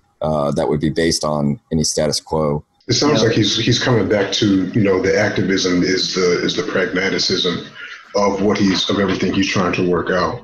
To to bring another you know thinker that you work on in here as a side tangent. So in thinking about um, the activism as the the uh, pragmatic side of, of what he's working on, you know, that getting getting down to the everyday and getting the everyday individual to sort of you know work in these in these ways. To what extent does that resonate with Laruelle and his philosophy and getting to the everyday? I mean, I, I, I completely see Laruelle and Guattari getting along. I know Laruelle wrote a kind of mocking uh, essay, or it's not really an essay; it's more like a poem on Guattari, and and and he's really mocking DNG. But uh, you know, I think that with Laruelle and what he's trying to do with philosophical decision is, you know, uh, non-philosophy for him has always had an analytic side, and part of that is to not only define but also safeguard man's generic essence, which for him is immanence or the one. And I think that I think that I see that kind of respect with Guattari. Uh, they use different discourses, obviously, but when Laruelle is saying that there is this sort of, uh, you know, that philosophy to a certain extent is an unconscious concrescence of itself and of legitimizing itself, and he wants to provide the means to to sort of bracket that transcendence and, and sort of safeguard immanence, radical immanence, And as he, de- I mean, he defines, he says man or, or, uh, he says man or science. That's, that's his deus natura. And for him, science is, you know, is this blind, but sort of non self decisional, non self positional discourse that holds itself to certain standards philosophy never can. And philosophy needs to submit itself to science and uh, stop exploiting man's essence.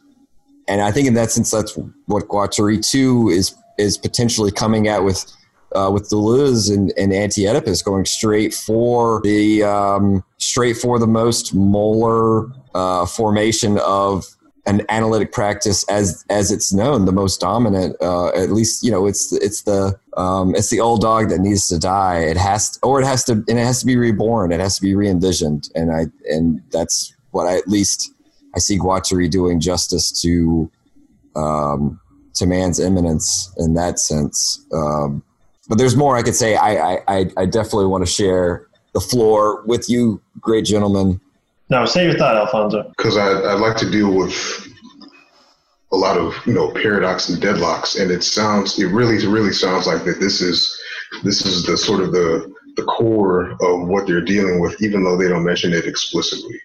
You know, um, you know, because when I think about the the the idea of transformation, constant transformation within you know sort of open but but essentially closed system.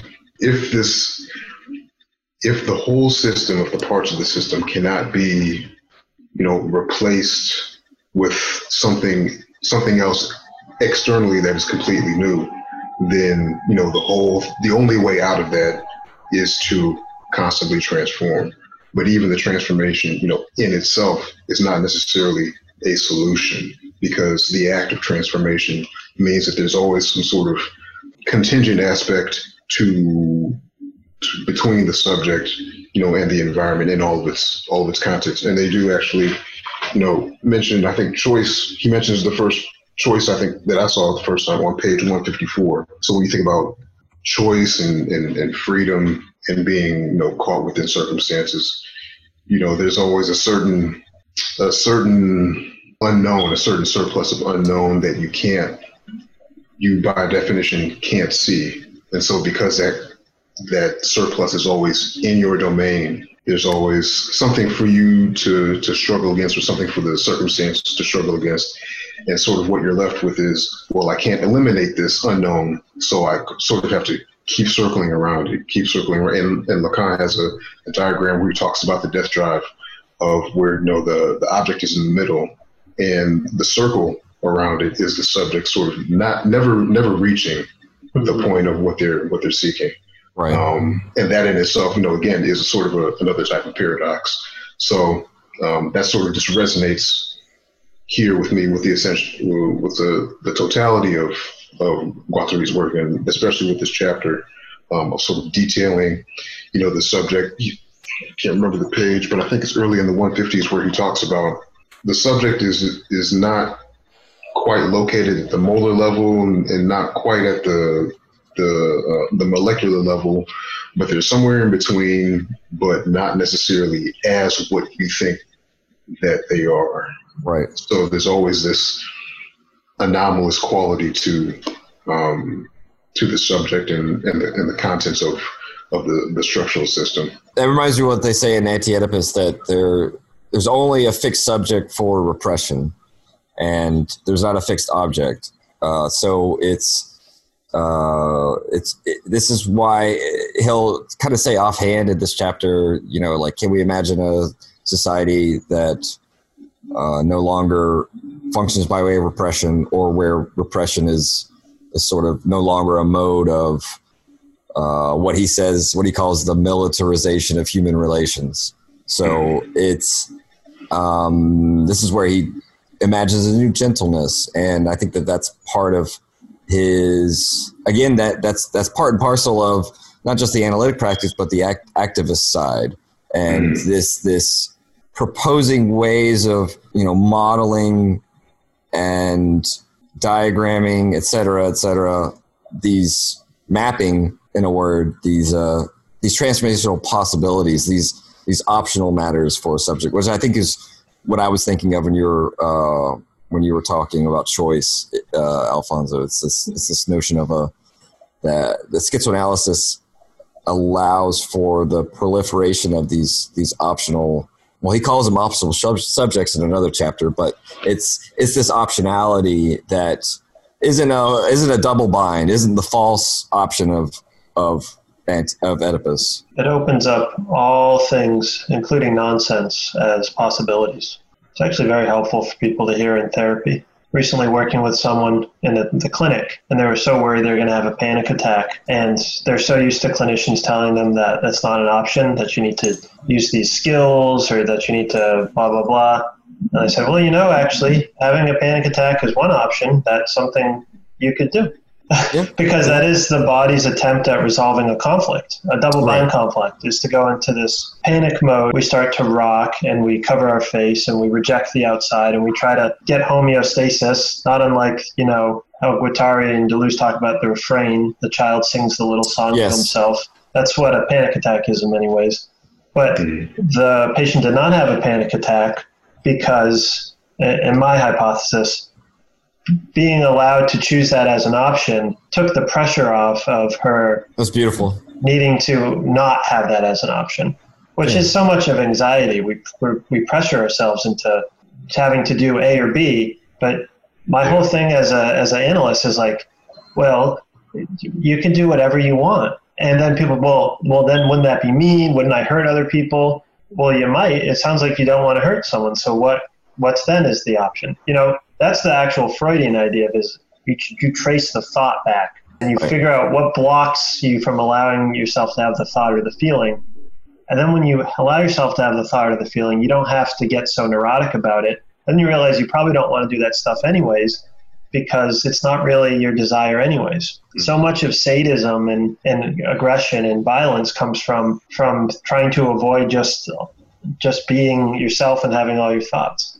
But I won't ramble too much, but the Matrix is the perfect micro political movie. The, there's a line in it where when they capture Morpheus in the first one, and Neo says, We're going to go get him, and Trinity says, No one's ever done this before. And Neo said, That's exactly why it's going to work. And it's just this epic action hero moment, but it's this idea of that whole movie is a that whole movie trilogy is about how you can uh, you can uh, achieve the impossible precisely by believing that you can, which is a little cheesy and neoliberal, but it is the idea of micropolitics, which is you're supposed to do the unexpected, and that's how you fuck the system up. Uh, you know, Neo isn't the chosen one; he's this remainder. He's actually the discarded one. He's this stupid, useless glitch in the code that as the code churns away, like entropy, it eventually creates a surplus value of code that is too much for the system to handle. Then the system has to rebalance itself. And then Neo does everything he's not supposed to do. And that's what ends up saving the entire world. You know, the architect is like, uh, I know what you're going to do. You, the architect presents him the Oedipal situation. You either have to save Trinity or you have to save your friends or and if you save Trinity, your lover, uh, the whole world will get destroyed. So he chooses the wrong decision, and it, that is precisely what they don't account for, and that ends up spiraling, creating all these lines of flight, able to then save you know humanity. So it's the perfect Guattarian micro-political concept that doing the unexpected is what jars the system so much that things shake up. The crystallized stuff shakes up. So which maybe we're seeing now with this Chaz or Chop. I think it's called Chop now. It's an experiment. You know, it might fail miserably, and mm. or it might succeed, and something interesting will take off. So yeah, yeah, definitely. I think it's interesting. Oh, go, go ahead. ahead. I was just going to say that um, I was. This made me th- your example, DC from the Matrix, reminded me of kind of the inverse from the Dark Knight with with the Joker, and whenever he's trying to make the decision between like Rachel Dawes and and uh, who's the who, guy? Well, who will become Two Face? Harvey. Or, yeah, Har- yeah, Harvey Dent. Harvey Dent. Harvey Dent. Right. Yeah. And uh, the Joker tricks him into choosing Harvey Dent. Mm-hmm. Mm-hmm. So that's like an interesting, I think, inversion of that wrong decision, yeah. quote unquote, that you're getting at. It's like game theory, trying to predict your opponent's move and then adjust your move in advance. Yes. Well, Batman's too molar. Yeah. Neo is this wonderful hacker and he understands things. Batman Batman wants to punch everything. Right. right. Well, I, no, I think the Joker in the film is the more doing the more the more revolutionary pro- project. In many ways, yes. yes. Yeah.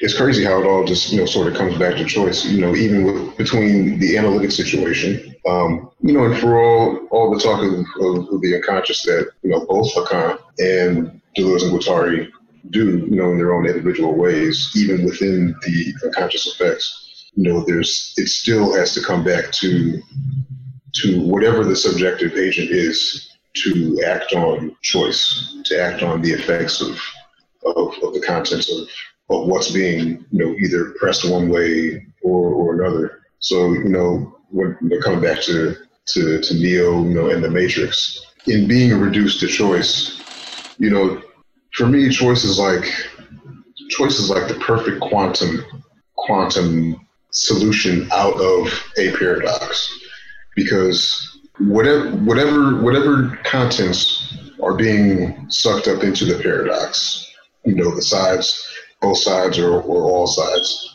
the fact that they're all there means that they all have to be accounted for so in a sort of weird way they sort of they escape contingency because they're all mandatory within the specific context.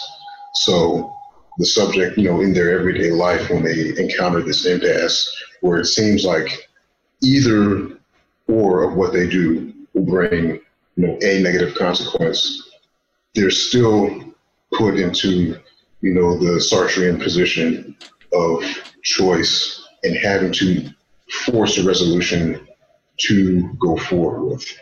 and whether whether the subject is in in, in, in the analytic relationship, you know, or in everyday life, or you know, even as a structure, um, as an institution, you know, none of these none of these agents escape escape choice.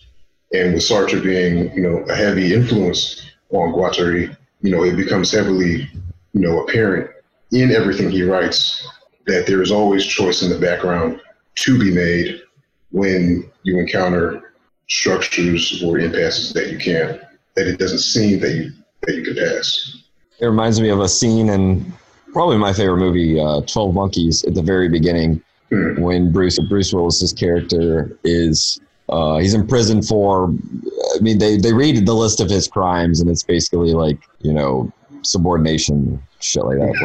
Like, uh, but uh, they say they they say the guards call him out to go back in time and observe and get you know information. Um, they say volunteer duty, and I just always love that Orwellian phrase. You know, you could say of uh, of, of volunteer duty that that Bruce Willis becomes sort of the it's it's only it's only later that he gains degrees of freedom to make choices, and part of that freedom is gained by. Um, but when he comes back the second time, and they're throwing, they're like singing the song uh, "Blueberry Hill," and they're like basically praising him for coming back and doing all this good stuff, and he's just like, uh, "I'm crazy. You guys don't exist."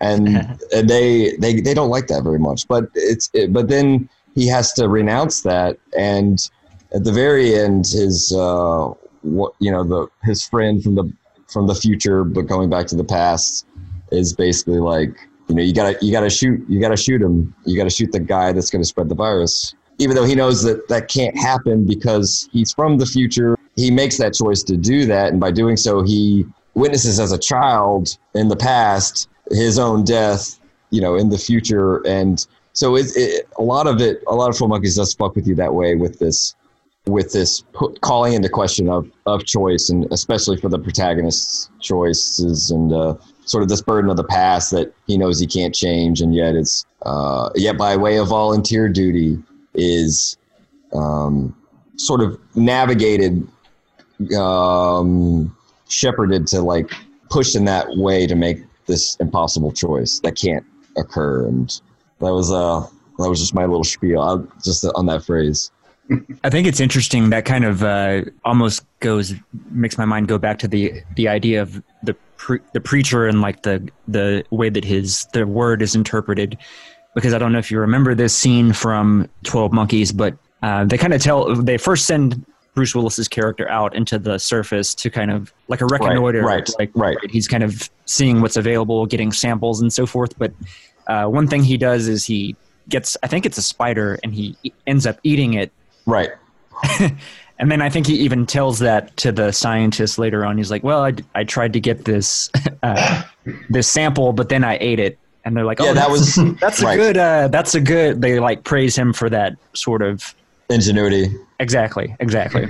And that was the first time he goes back, and he's yeah, like, yeah. But he, he complains. He's like, "Oh, well, you you know, I you sent me to the wrong year anyway." You know, it's like you guys you guys fucked up but way before I ate the spider potentially fucked up. Um, yeah. I, I gotta head out soon. I'll just read a little thing I wrote on schizoanalysis. Just it's in our shared document. Right. So I think it sums up, and then I'll, I'll drop that bomb and then make my exit. I, wrote uh, schizoanalysis is a pragmatic practice of mapping connections or diagramming real as opposed to symbolic or imaginary conjunctions, which are contingently, accidentally, and locally produced as a residue by outside inhuman forces. There is no subject for which becomes the object, object of schizoanalysis. Rather, there's the assemblage of enunciation, which, not unlike Whitehead's superject, is produced as an effect of material forces, as opposed to being the presupposed unified force that perceives objective forces. So objects create subjects, subjects don't create objects. I wrote a little bit more, but I, will skip it and just get to the eight principles part, which I'm imagining you guys might get into a little bit more. Said so in this sense, as seen in the eight principles of schizoanalysis, schizoanalysis attempts to develop a critical epistemology of openness to reality. With this move, nonsense, which is the true language, to use that term sarcastically, of the unconscious, comes to the forefront, and with it, all kinds of desires are permitted to flow unblocked. As Guattari rightly remarks, principles must be questioned, all givens renounced, and when something has happened, this proves that something has happened, which I think is such a funny tautology, as opposed to when nothing happens, this proves something happens in reality, something in the unconscious. So I just I wrote a little. I think I'll put that up on my blog after, but I think that just captures some of the real core kind of elements of schizoanalysis, and I really read it as a critical epistemology. Like, what do you pragmatically learn through experience when you completely unblock any uh, resistances that this society has embedded in you or your biological structure has embedded in you. Um, and I think it speaks to Guattari's idea that even that which seems super fixed is uh, contingent. So I guess I'll leave with that. And uh, I hope you guys keep talking, and I'll listen to what I missed out on when the episode comes out. Excellent. Yeah. All right, man. It was good seeing you. Hey, It's have a great day, you all. DC. Thank Thank you you. so much for having me again. Yeah, of course. It was a blast to talk, and I'll talk to you guys all soon. All right, have a great day. good. Have a good Bye, one. everybody. Do either either of you want to pick up and run with where he left off, or do we want to? We can we can reorient. I uh, I know there is the eight principles at the end or whatever you know, which you know aren't really principles, but uh, I guess uh, did you want to look at the The diagram or did you have I I see you're on 176. Um, was there was there anything on this page that you saw, or were you just kind of scrolling around? I was kind of interested in this element of what Tari puts in here in terms of sentence about the fact that this Leninist transformation and where he's diagramming kind of the move from Leninism into, into Stalinism and that graph that I think is relatively interesting, even though it was a lot more opaque, I think, just because I don't have the context in terms of the historical knowledge of, of each of those things that are involved in, in the diagram as well. So, which I think presents a bit of a challenge, although it is a good, helps to some degree get that distinction again between molecular and molar and, and kind of see that. But I don't know if you have any, either of you have anything to add on this uh, kind of this micro political element or this diagram that I can pull up as well. Mm, yeah, my historical um, background on this this chunk of history. You know, I hear it all the time through Zizek, but I haven't really had the time to to dig in and and and really read about the progressions of these events. So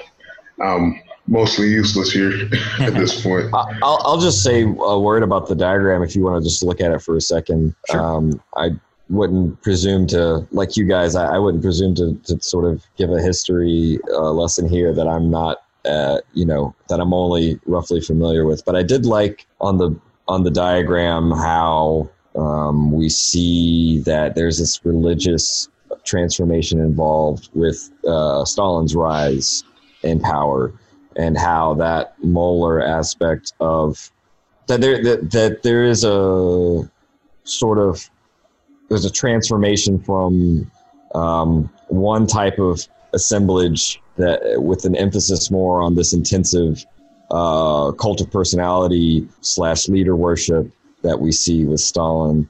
And itself has a role to play in that political uh, organization or just that political um, time frame that that period.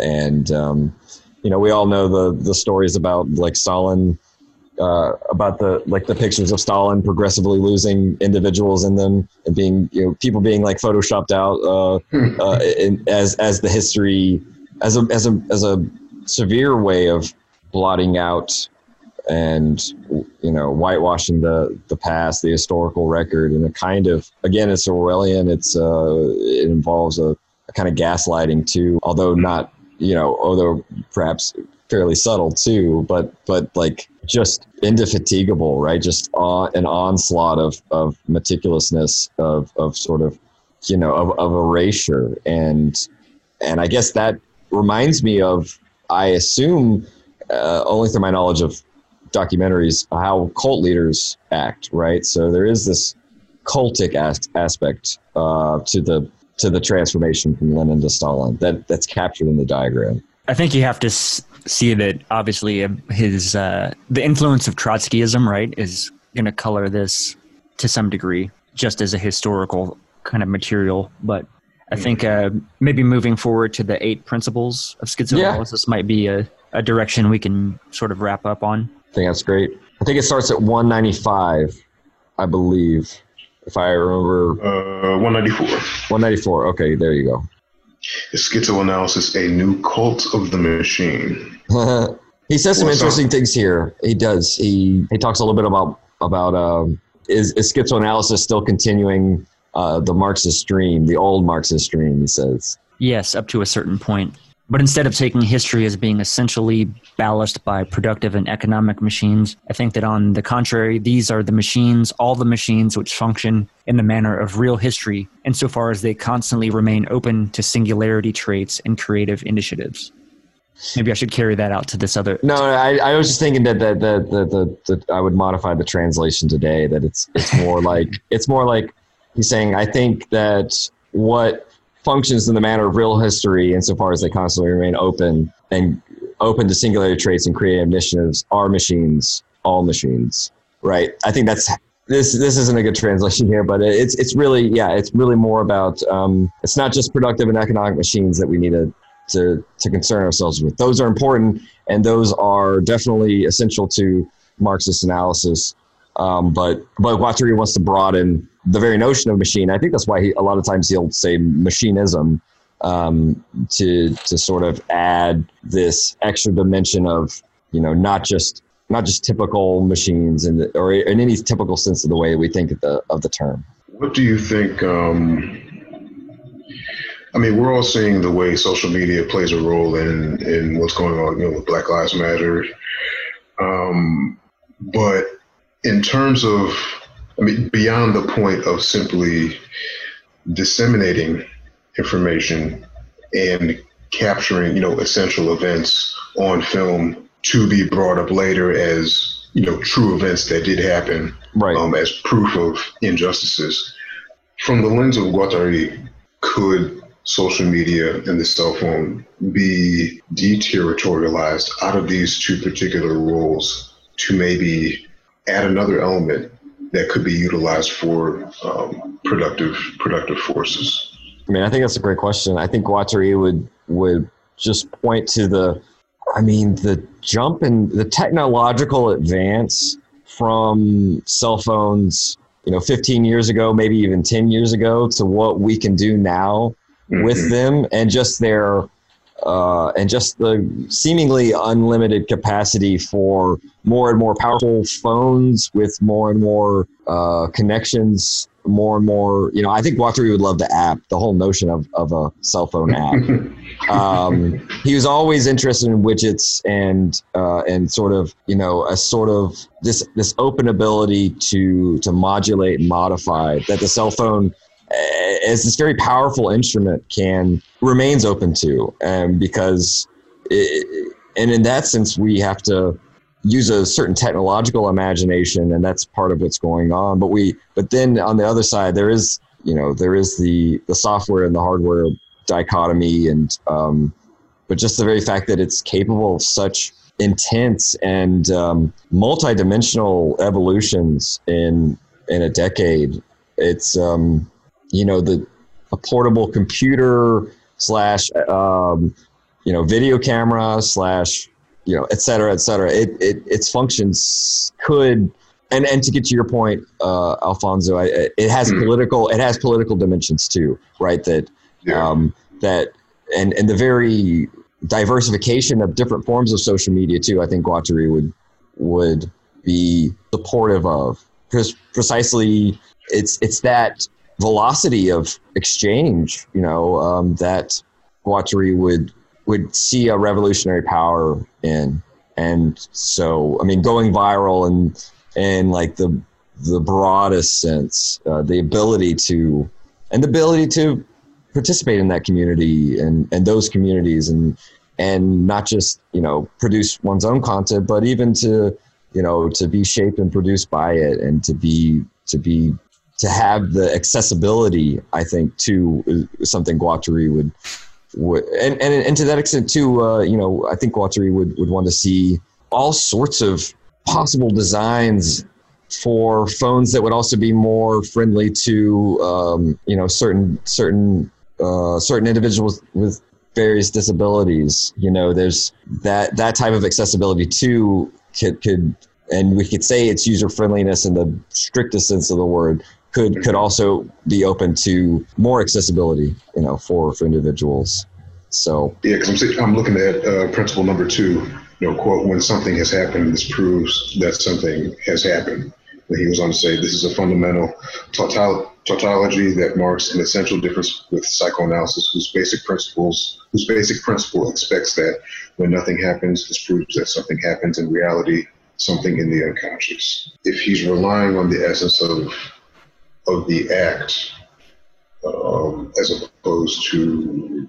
I mean, part of it, he, he calls the psychoanalyst out for, as he says in the very next sentence, this politics of, si- of silence and unlimited expectations.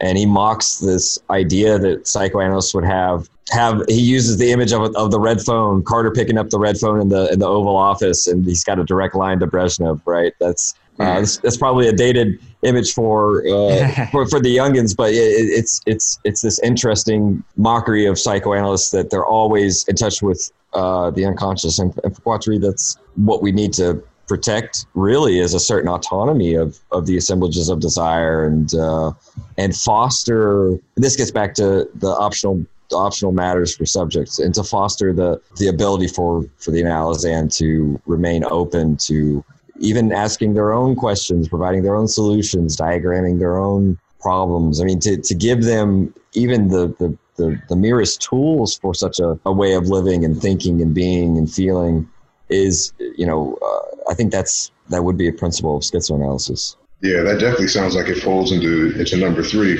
Uh, the best position for accessing the hidden place of the mm-hmm. unconscious does not necessarily consist in remaining seated behind the couch. So again, getting moving from the, the, the personal analysis into the world right. to to take stock and account of all of the other possible contingencies um, beyond the sort of isolated isolated space because that's really the space where all of these all of these happenings are are occurring but psychoanalysis tries to take the subject out of that to sort of reduce all of those contingencies temporarily to sort of isolate it down to its uh, most essential bits to right. only work with those particular elements. And then hopefully, um, in dealing with that, in processing that, once they go back out into all of those contingencies, they will hopefully be a, a more uh, functional person. But it sounds like, you know, Guattari is, is sort of saying the opposite. Well, the essence is not to remain here, you know, in an interminable analysis because, right, you know, like as if they, as if the person was some sort of purity that you don't want to sort of reinfect. You know, that you need to be exposed to all these elements so that right. you build up a tolerance so that you can subsist. Um, so the idea of moving beyond the couch into the world, taking stock of the world, um, is an important part of uh, of what it means to to understand what non-subjectivities, how non-subject, non-subjectivities are acting back on you in similar ways that you don't necessarily understand, or that the analyst can understand in in the room and on the couch. You know, I really think that um, Aristotle had a point with the peripatetic school. Like, there's something about thinking and walking that en- engaging your your body at least in the most basic activity getting that blood flowing um, getting the getting your changing your respiration rate changing your um, and being out right on a stroll um, you know the schizophore stroll uh, as dc brought up earlier. So you know in that sense it reminds me of just kind of thinking about Guattari talking you know, um, I forget where he, where it is he says this, but he's he's like, you know, if I have a if I have a patient and they're from a, you know, uh, say, you know, an affluent background and they've worked a desk job or whatever, take them out uh, on a bike ride. Um, on the other hand, someone whose whose background is say menial labor and whatever, you you get them writing poetry or songs or or learning a musical instrument, right? So there's there's something interesting about where Guattari is like, okay, so what what optional matters can I provide for the subject? What what what universes of value haven't been necessarily tapped into? Not not necessarily just just the just the the opportunity to experience these things that haven't been really a part of their everyday life. And so I think that's that that type of just uh, anecdote about Guattari bringing in sort of maybe never really occurred to that person to to involve themselves in. Um, it, it's not necessarily going to substitute be substituted for the talking cure, but it'll work in conjunction with it. So Right. uh, that's that's why I like that that one. Yeah, it sounds. De- I mean, that leads right into number five. Important things happen. Important things never happen where we expect. So again, bringing in what you just said, the element from left field to sort of shake things up to be the the the contingent the contingent element that or starts the realignment toward um, toward a line of flight that that the subject can use to um, to get to where where they need to go. Yeah, I think that's that's great. He even says, and I know, I know this is a very long sentence, but he just basically says the schizoanalytic process, uh, the, its fruitfulness is you know based on the this heterogeneity of of the rhizome that's that's made possible, um, or that's allowed to be tapped into by by subjects and connecting up all these diverse points that seemingly were isolated, but already uh, that potentially had the the keys to um, to a certain uh, to to increasing the degrees of freedom um, and the the access to desire that had been either repressed or warded off or or laid dormant for you know for a given person. You know, on number seven, he says he says nothing is ever given.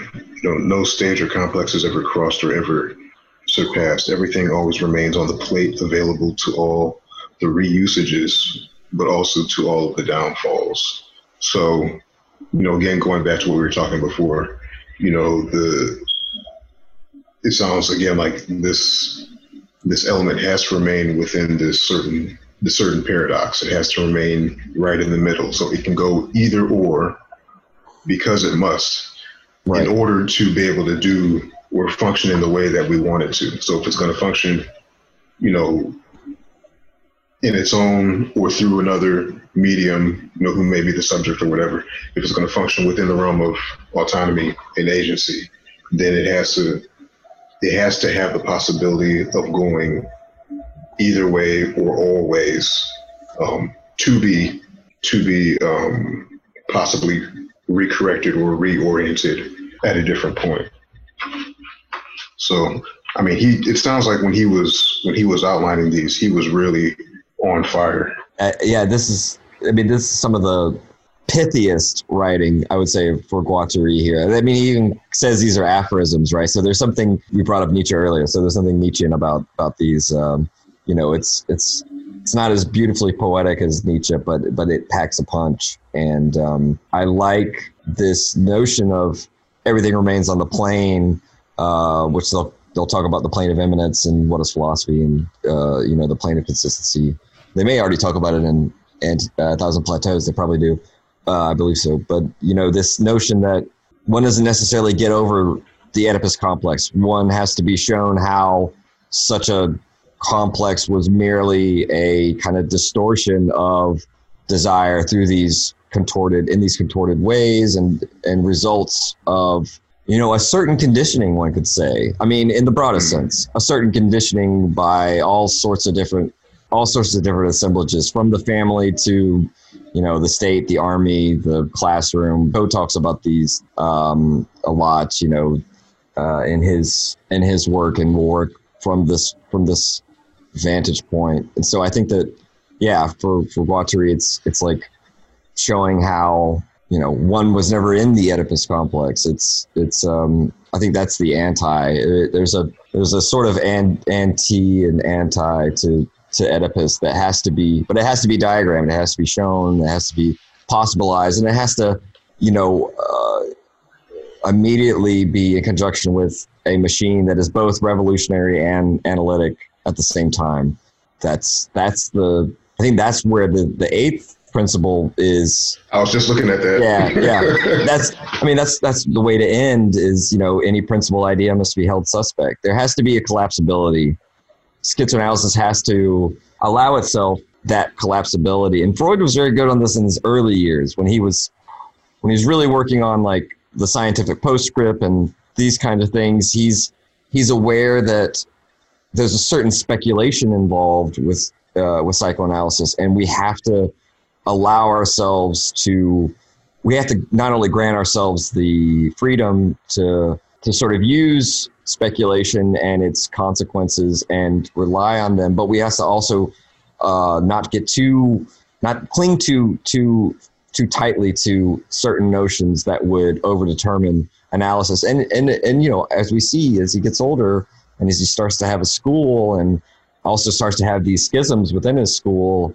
you do see him uh, kind of circling this desire of well i have to bequeath psychoanalysis as you know uh, a universal set of principles for for the future for the future analysts. And i think that's where he loses that flexibility. And i think oedipus provides the kind of narrative the meta narrative that has it's like the archimedean uh, lever right? It's able to sort of move anything from this one vantage point. And that's but that but that kind of millstone that grinds everything down into into Oedipus and flattens everything it's like it's too successful at what it does and Freud didn't realize it and also Freud didn't have the same politics we have to we have to true. you know and I think that's important in in a lot of sense if we read the history of psychoanalysis with like starting with Freud and then the break with Jung, et cetera, we do Mhm. see kind of these schisms constitute, uh, in, in some ways, political disagreements, uh, at, at least at heart, Right. micro-political, uh, at least. You know, it almost seems like what you just mentioned the the the point at which Freud is sort of you know having to constitute his his ideas into transmissible universals that Yes. other people can use. You know, that's the same point at which Lacan jumps in to sort of Mhm. you know give his his version, his spin on that. And then at the end of his life, you know, in the 70s towards uh, towards 1980, you know, he starts to make the move from linguistics towards mathematics, you know, Mhm. with the mathemes and, and the discourses and all that. And then at the same time, you know, that's when- when Guattari jumps off Lacan's ship Right. to make his own, you know, formulations to lead to schizoanalysis, which is this, which sort of is encapsulated in this A principle that, you know, we're not going to lead to a sort of definite end. We're always going to leave room for contingency to where we can back off and reformulate and go into um, another another direction. Yeah, So- I, I, and I love that his his point is like you know with this last principle when schizoanalysis realizes that that its nature is precarious, uh, that it's that it's that it's subject to collapsibility. That's when we need more theoret- theoretical elaboration, and that's where we have to be more audacious. We have to take more risks. So there is a, and the taking of risks, I think, for him is is eschewing, avoiding what Freud sedimented upon. You know, he settled on. I mean, it reminds me of Nietzsche's critique of Freud, in his at least in the in the late stage when he's, as you said, trying to deliver a kind of wholly constituted uh, theory and practice of the mind of the unconscious. Nietzsche would say, well, Freud, the only thoughts that are worth the time thinking or that really have value are the ones with light feet, and you kind of you're sunk in the mud. You've lost lost the the metastability and the nimbleness, which to a certain degree, I think Guattari would argue that um, that that that was inevitable given uh, not just Freud's politics, but also his his demeanor. You know, I mean, DC talked about how he treated little Hans and and kind of browbeat him. And it, it's interesting, right? Because Freud usually didn't work with, work with children. So, Mhm. uh, I mean, that's where I think Klein is a corrective, and for her, you know, merits and faults, she uh, at least had the idea. But I mean, Deleuze and Guattari also kind of falter for because I, believe I believe she also does some work with Hans, um, and they may talk about it in Anti-Oedipus, but you know, she's she's doing some of the same things as Freud, but perhaps without the the overbearing dominance of of the primordial father, but perhaps with a, a lighter mother's touch and um, Mhm.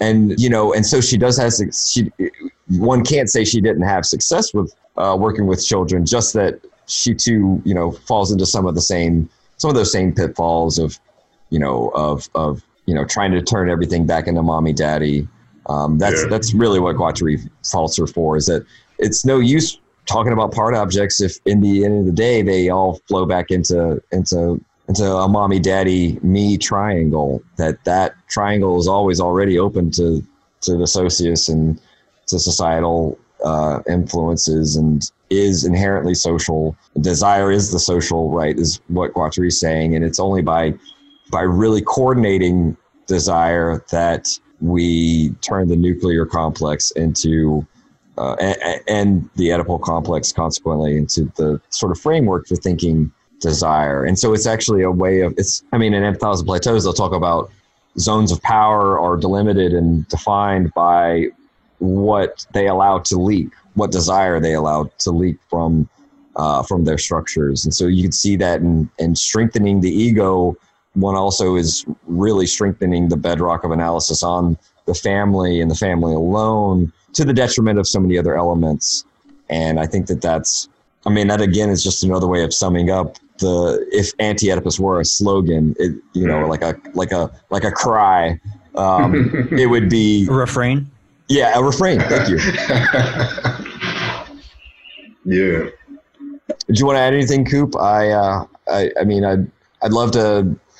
Did you have a, a favorite principle, or uh, was there something that struck you in these last pages? Nothing in that has a great overlap here, but I am kind of curious.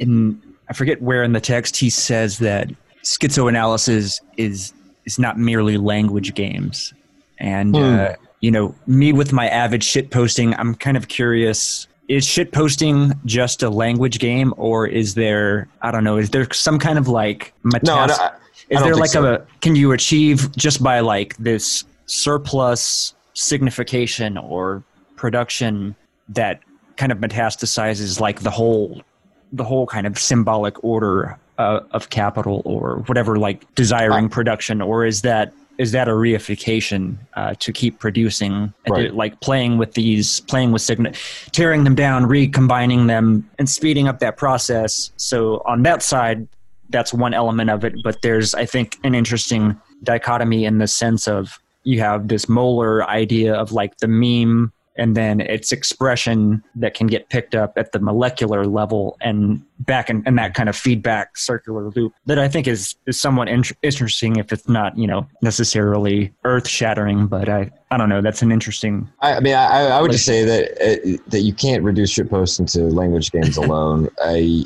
I think that the language games he's particularly talking about is is what we've been talking about is the interminable analysis, the the Okay. mere the you know uh, because I think the whole point is language games don't necessarily aren't necessarily defined or have anything to do with their their effects. Um, it's kind of the question, you know, is when a stand-up comedian does an hour of of of his jokes and stories and weaves this uh, takes us on this sort of ride of hilarity. I mean, like it's not he's not just doing language games, right? It's there is something produced. There is effect. I mean, I mean, a, a good comic is kind of judged more or less rightly by the reactions of his audience and potential audience. And I think that that's why Andy Kaufman is so interesting because with his performances, I, I think that he wanted to think of himself as yes, there is laughter, but he's not necessarily doing quote unquote doing comedy.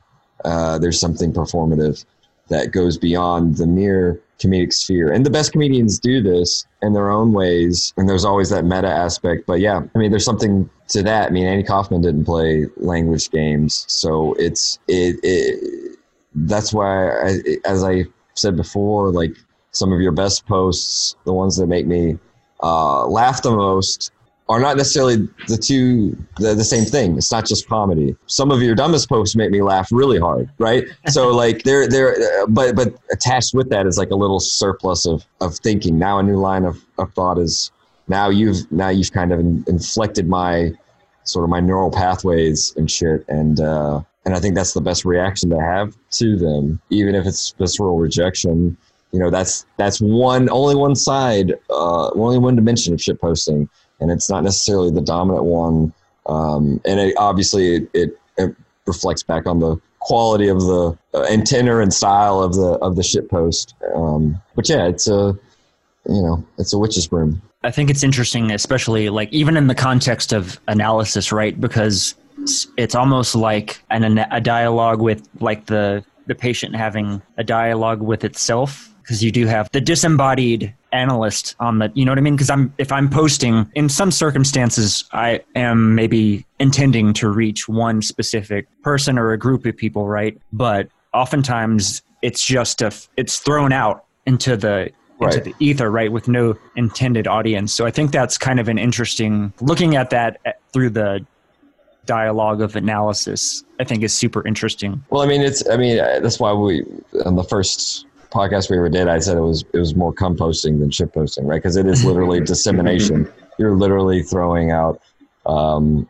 these these these seeds, these semen seeds. Oh, uh, I mean, I would say, I mean, there's, I, I definitely think there's potential in, in shit posting and memes. I mean, because the fact that the whole generation, the whole generation speaks this language um, and uses right. uses all these these media um, to to transmit these this this data.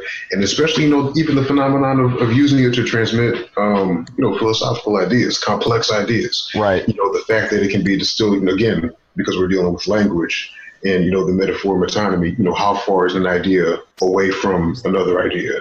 You know it's almost like there is no distance. So can a whole you know 500 page text be distilled into a meme? Well it's your your obvious answer is going to be yes, but then there's still a small surplus of, um, well, no, let me reverse that. Your obvious answer is going to be no. Right. But then there's small there's a small amount of room to say, well, maybe because you know ideas, you know, are not are not subject to a specific amount of words or a specific type of discourse. So you know there there are innumerable ways that you know an idea can be transmitted, and through a meme and shitposting is is is another one of those.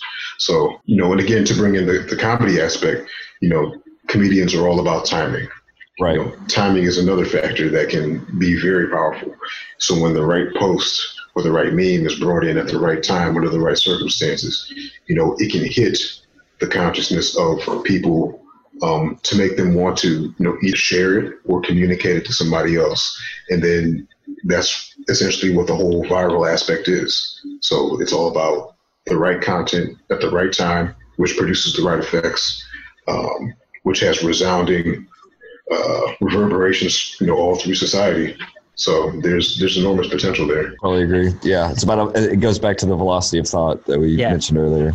Taylor, since you have to go, do you want to just uh, throw out your uh, where we can find your stuff again. Yeah, I mean, I, I just want to thank uh, Coop as always. I want to thank you for having me on, Alfonso. I'm so glad that you joined us today. I know we could talk for, for many more hours, and we'll we we should uh, we should have you back next time if you'd like to participate again. Sure, absolutely. Nice. Um, yeah. So, and I'll, I'll, all, all three of us, I'm sure we'll all, uh, uh, first we could also extend to Alfonso, um, he should join the our little Twitter our little DM GC, group. Yeah, because uh, right now DC Coop and I we we have a little group chat, so we'll add you to that gotcha. just to keep you in the loop. And cool. um, I assume we'll. This is just kind of like I guess a way of closing things out. Uh, Coop, I, I'm sure you'll have information for a good time to to you know maybe two three week four if need be. You know um, we can come back next month and we'll we'll we'll figure that out because we'll want to do the next chapter and we'll want to give it a, a- we'll we'll want to give ourselves some time to Yeah. like digest it. It is a very by itself it's the hardest chapter I think because it's meant to be an annex and so it, it, it it has a different uh, we'll we'll talk about when we get there but uh, yeah I mean uh, you can always find me on Twitter at t adkins six one three and uh, you can find Theory Talk at um, at, at, at your favorite podcast uh, application. Um, also, we have a, a Patreon page. You can send us money, uh, but you should send Machine Gun Happy or Machinic Unconscious Happy Hour. You should send them money first and get their content. Uh, and last but not least, I um I'll, I'll I want to hear Alfonso's goodbyes, and then I'm gonna wrap it up. And you guys can keep talking too if you want. Well, hey, also didn't you had uh don't don't you have a Simondon Simon Doan piece? Oh well, yeah. Translation. You're right. So next month, July 14th, uh, I mentioned it in passing, but next month, July 14th, uh, 14th, the two volumes of Simondon's individuation in light of notions of form and information will hit bookshelves near you. It's by University of Minnesota Press. It's going to be in two volumes. Um, the first volume is the dissertation proper, and the second volume is, uh, is supplementary text, including a very interesting and rigorous history of philosophy. So uh, both volumes are worth picking up, and hopefully in the future, uh, maybe the th- maybe the three of us, including DC, we can we can talk about uh, it at some point. That's a lot more material we can go through. So uh, Oh, you know, Gauntlet Thrown. All right, cool. Yeah, man, definitely. Thank you guys for for having me on. It's been it's been definitely a real treat. Just sort of getting into the the podcast circuit. So so it's, it's been a real uh, a real good good ride so far. So everybody should definitely uh, check out this this podcast, Machinic Unconscious Happy Hour. Whose podcast is is phenomenal. Um, you know, every week, you know, I'm hearing from people that I wouldn't necessarily have had had access to um, otherwise. So I mean, you know, I'm getting, I'm a, I'm a little bit of an, of an older guy, so you know, it, trying to stay, so trying to tra- trying to stay in touch with you know everything that's going on with you know my milieu and you know and and the new everything that's happening um, in the world now with all, with the younger generation. You know, it's, it's it can be difficult to manage sometimes. So, Coop, you definitely help with that, um, keeping me abreast of all sorts of stuff. so it's awesome. Um, also, Taylor, your your podcast, uh, Theory Talk, is is awesome. Uh, you know, I'm always learning phenomenal stuff from you guys. So both of you guys, you know, just just keep on keep on doing what you're doing. Um, Hey man, I think uh, you're a natural, by the way. So you should think about you know Yeah. put that idea out there. hey, we could we could use we could use your voice uh, uh, more. So don't sell yourself short. I, I know that you have lots to give, but continue. Sorry. Gotcha. No, I'll I'll, uh, I'll definitely think about it. If you're looking for me, you can find me at theory and analysis, all spelled out dot word dot wordpress dot com. Uh, on Twitter, you can find me at, at theory analysis. Um, yeah, I'm there. I'm around. So Awesome. so yeah, it's been a pleasure. Well, we have to do this again soon, guys. I'm going to log out here. Coop, as always, thanks. Alfonso, thanks. I'm so uh, happy you you joined us today, and we appreciate you. And I'll I'll be talking to you guys later. Okay. Sounds good. All right, sounds Thanks again. good. All right. Have a great day, guys. All right, you too. Thank you. and then and then for me again i'm trying to uh, hopefully get 60 more patrons before the end of the year you can find me on patreon.com at uh, www.patreon.com forward slash muhh um, the twitter feed at unconscious hh and then instagram as well at unconscious hh but this is going to be the machinic unconscious happy hour signing off for the week. Cheers. All right and i'm going to stop recording. All right. Object.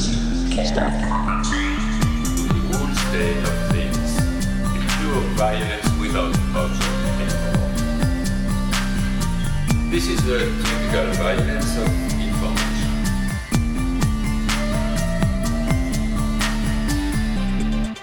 violent because what happens there is the murder of the real, the vanishing point of reality.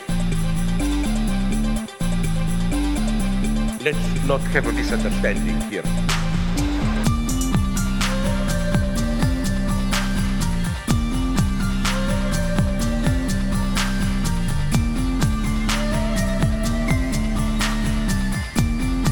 What I meant is the following. Nothing left but recycled, whitewashed, lobotomized people as in uh, Clockwork Orange.